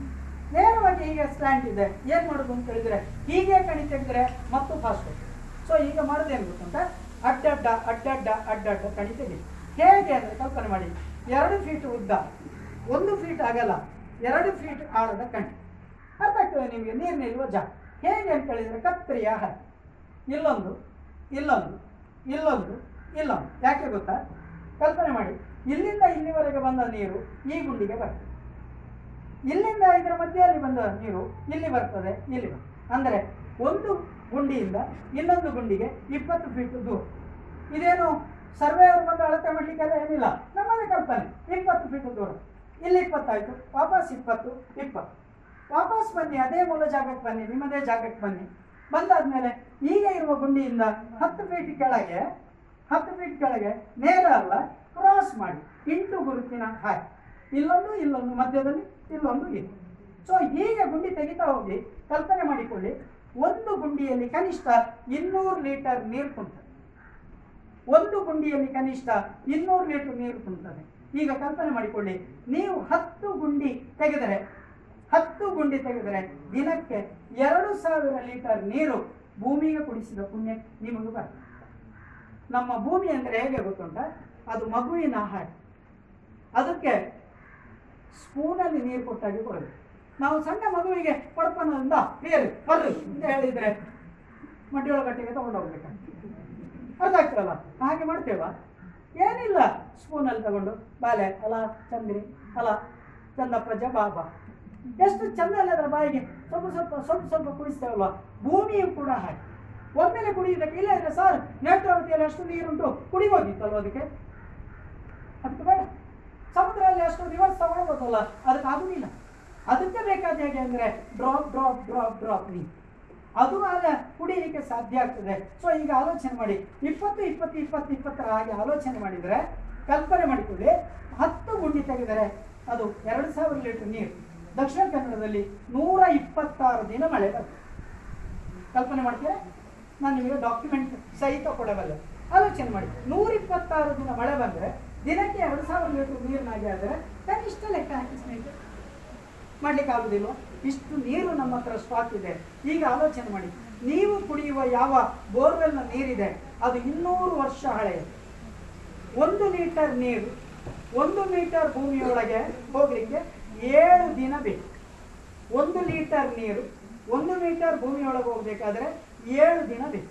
ಈಗ ಕಲ್ಪನೆ ಮಾಡಿಕೊಳ್ಳಿ, ನೀವು ಭೂಮಿಯೊಳಗೆ ಇರುವ ಇನ್ನೂರು ವರ್ಷ ಹಳೆಯ ಅಂತರ್ಜಲವನ್ನು ಮೋಸ ಮಾಡಿ ತೆಗಿತಾ ಇದ್ದೀವಿ ಕಲ್ಪನೆ ಮಾಡಿಕೊಳ್ಳಿ, ನೀವು ಇಟ್ಟ ಬ್ಯಾಂಕಿನ ದುಡ್ಡು, ಕಲ್ಪನೆ ಮಾಡಿಕೊಳ್ಳಿ ನೀವಿಟ್ಟ ಬ್ಯಾಂಕಿನ ದುಡ್ಡಿನ ಎಫ್ ಡಿಯ ಬಡ್ಡಿ ಮಾತ್ರ ತೆಗಿಬೇಕೆ ಹೊರತು ಅಸಲ. ಅಸಲು ನಾವು ತೆಗೆದ್ರೆ ಮತ್ತೆ ಊಟಕ್ಕೆ ಗತಿ ಇಲ್ಲ ಅಂತ ಆಗ್ತದೆ.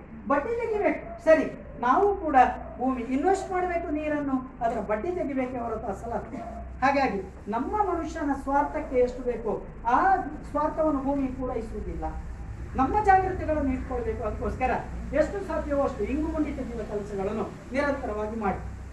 ಗೊತ್ತಿರ್ಬೋದು, ಮುನ್ಸಿಪಾಲ್ಟಿಯವರು ಮನೆ ಪರ್ಮಿಷನ್ ಆಗಬೇಕಾದ್ರೆ ಒಂದು ಇಂಗು ಗುಂಡಿ ಕಂಪಲ್ಸರಿ ಜಡ ಲೈಸೆನ್ಸ್ ಬಿಡಿ, ಅದು ಯೋಜನೆ ಒಳ್ಳೆಯದು ಆದರೆ ಎಲ್ಲೂ ವರ್ಕೌಟ್ ಆಗ್ತದೆ ಅದು ಗುಂಡಿ ಮಾತ್ರ ಉಂಟಷ್ಟೇ, ಅದು ವನಮಹೋತ್ಸವದ ಹಾಗೆ. ನಿಮಗೆ ಗೊತ್ತುಂಟು? ಈ ವರ್ಷದ ವನಮಹೋತ್ಸವ ನಿಮಗೆ ಗೊತ್ತುಂಟಲ್ಲ? ಅಲ್ಲೊಂದು ಕಾಂಕ್ರೀಟ್ ಗುಂಡಿ ಇರ್ತದೆ. ಹಂಸ ನಡಿಗೆ ಪೊಲಿಟಿಷಿಯನ್ಸ್ ಹೋಗ್ತಾರೆ, ಗಿಡ ನೆಡ್ತಾರೆ, ನೀರಾಗಿದ್ರು, ಬಂದ್ರು, ವಾಪಸ್ ಹೋದ್ರು, ಬರುವ ವರ್ಷ ಅದೇ ಗುಂಡಿಗೆ ಹೋದ್ರು. ಕಲ್ಪನೆ ಮಾಡಿಕೊಳ್ಳಿ. ಸಾವಿರದ ಒಂಬೈನೂರ ಐವತ್ತಕ್ಕೆ ಮೊದಲ ವನ ಮಹೋತ್ಸವ ನಡೀತದೆ ಭಾರತದಲ್ಲಿ. ಸಾವಿರದ ಒಂಬೈನೂರ ಐವತ್ತರಿಂದ ಇವತ್ತಿನವರೆಗೆ ನಾವು ನೆಟ್ಟ ಎಲ್ಲ ಗಿಡಗಳು ಬದುಕ್ತಿದ್ರೆ ಇದು ದಂಡಕಾರಣ್ಯ ನಾವು ಕಾಲಿಡ್ಲಿಕ್ಕೆ ಜಾಗ ಇರಲಿಲ್ಲ. ಅಷ್ಟು ದೊಡ್ಡ ಕಾಡಾಗ್ತಿತ್ತು ಈ ಪರಿಕಲ್ಪನೆಯಲ್ಲಿ ನಾವೊಂದು ಒಂದಷ್ಟು ಟ್ರೆಂಚ್ ತೆಗೆಯುವ ಆಲೋಚನೆ ಮಾಡಿದರೆ, ಓಡುವ ನೀರು ನಡೆಯುತ್ತದೆ ನಡೆಯುವ ನೀರು ತೆವಳುತ್ತದೆ, ತೆವಳುವ ನೀರು ನಿಲ್ತದೆ, ನಿಂತ ನೀರು ಕಂತುವ ಕೆಲಸ ಮಾಡ್ತದೆ. ಈ ಪರಿಕಲ್ಪನೆಗಳನ್ನು ಇಟ್ಕೊಂಡು ಸ್ವಲ್ಪ ಕೆಲಸ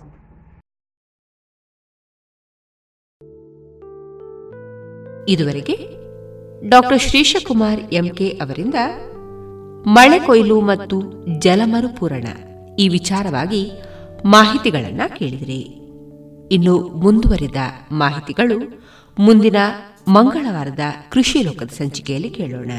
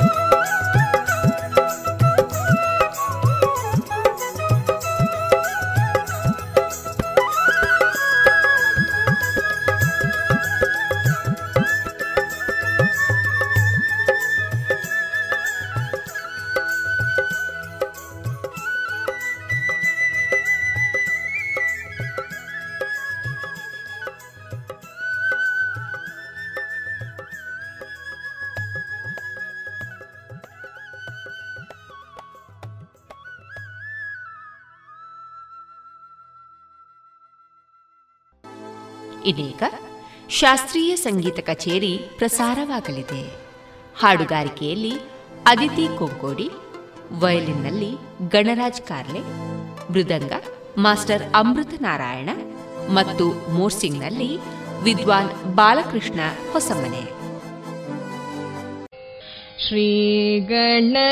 श्रीगणनाथम्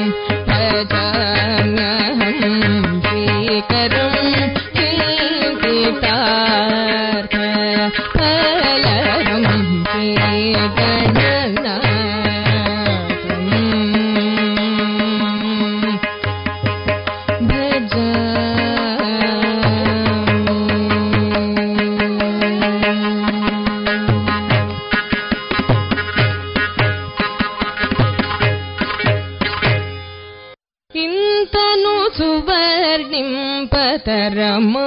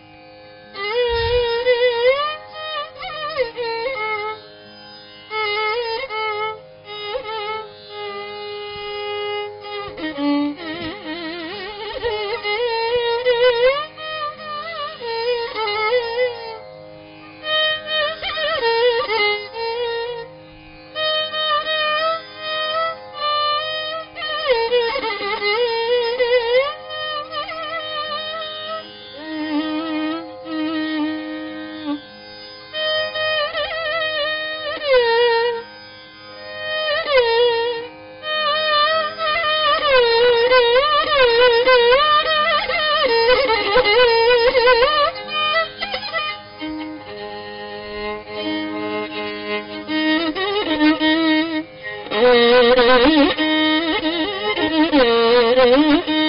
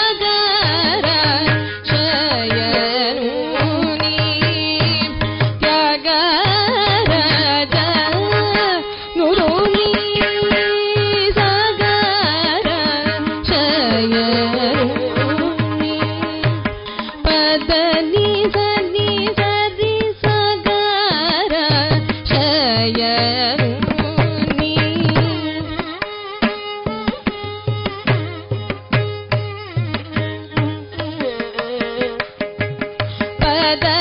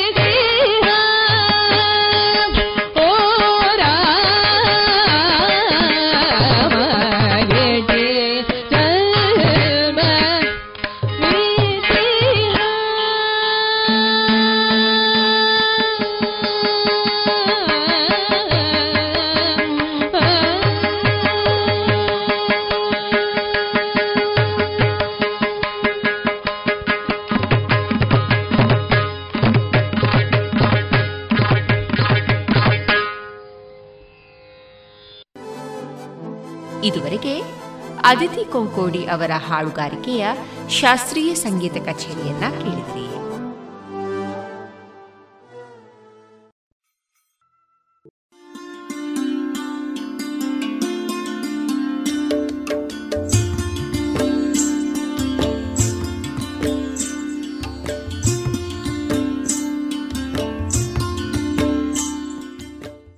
ರೇಡಿಯೋ ಪಾಂಚಜನ್ಯ ಸಮುದಾಯ ಬಾನುಲಿ ಕೇಂದ್ರದಿಂದ ನಿಮ್ಮ ಕಾರ್ಯಕ್ರಮಗಳು ಪ್ರಸಾರವಾಗಬೇಕೆ? ಹಾಗಿದ್ದರೆ ನಮ್ಮನ್ನು ಸಂಪರ್ಕಿಸಿ. ನಮ್ಮ ದೂರವಾಣಿ ಸಂಖ್ಯೆ ಸೊನ್ನೆ ಎಂಟು ಎರಡು ಐದು ಒಂದು, ಎರಡು ಒಂಬತ್ತು ಎಂಟು ನಾಲ್ಕು ಒಂಬತ್ತು ಒಂಬತ್ತು.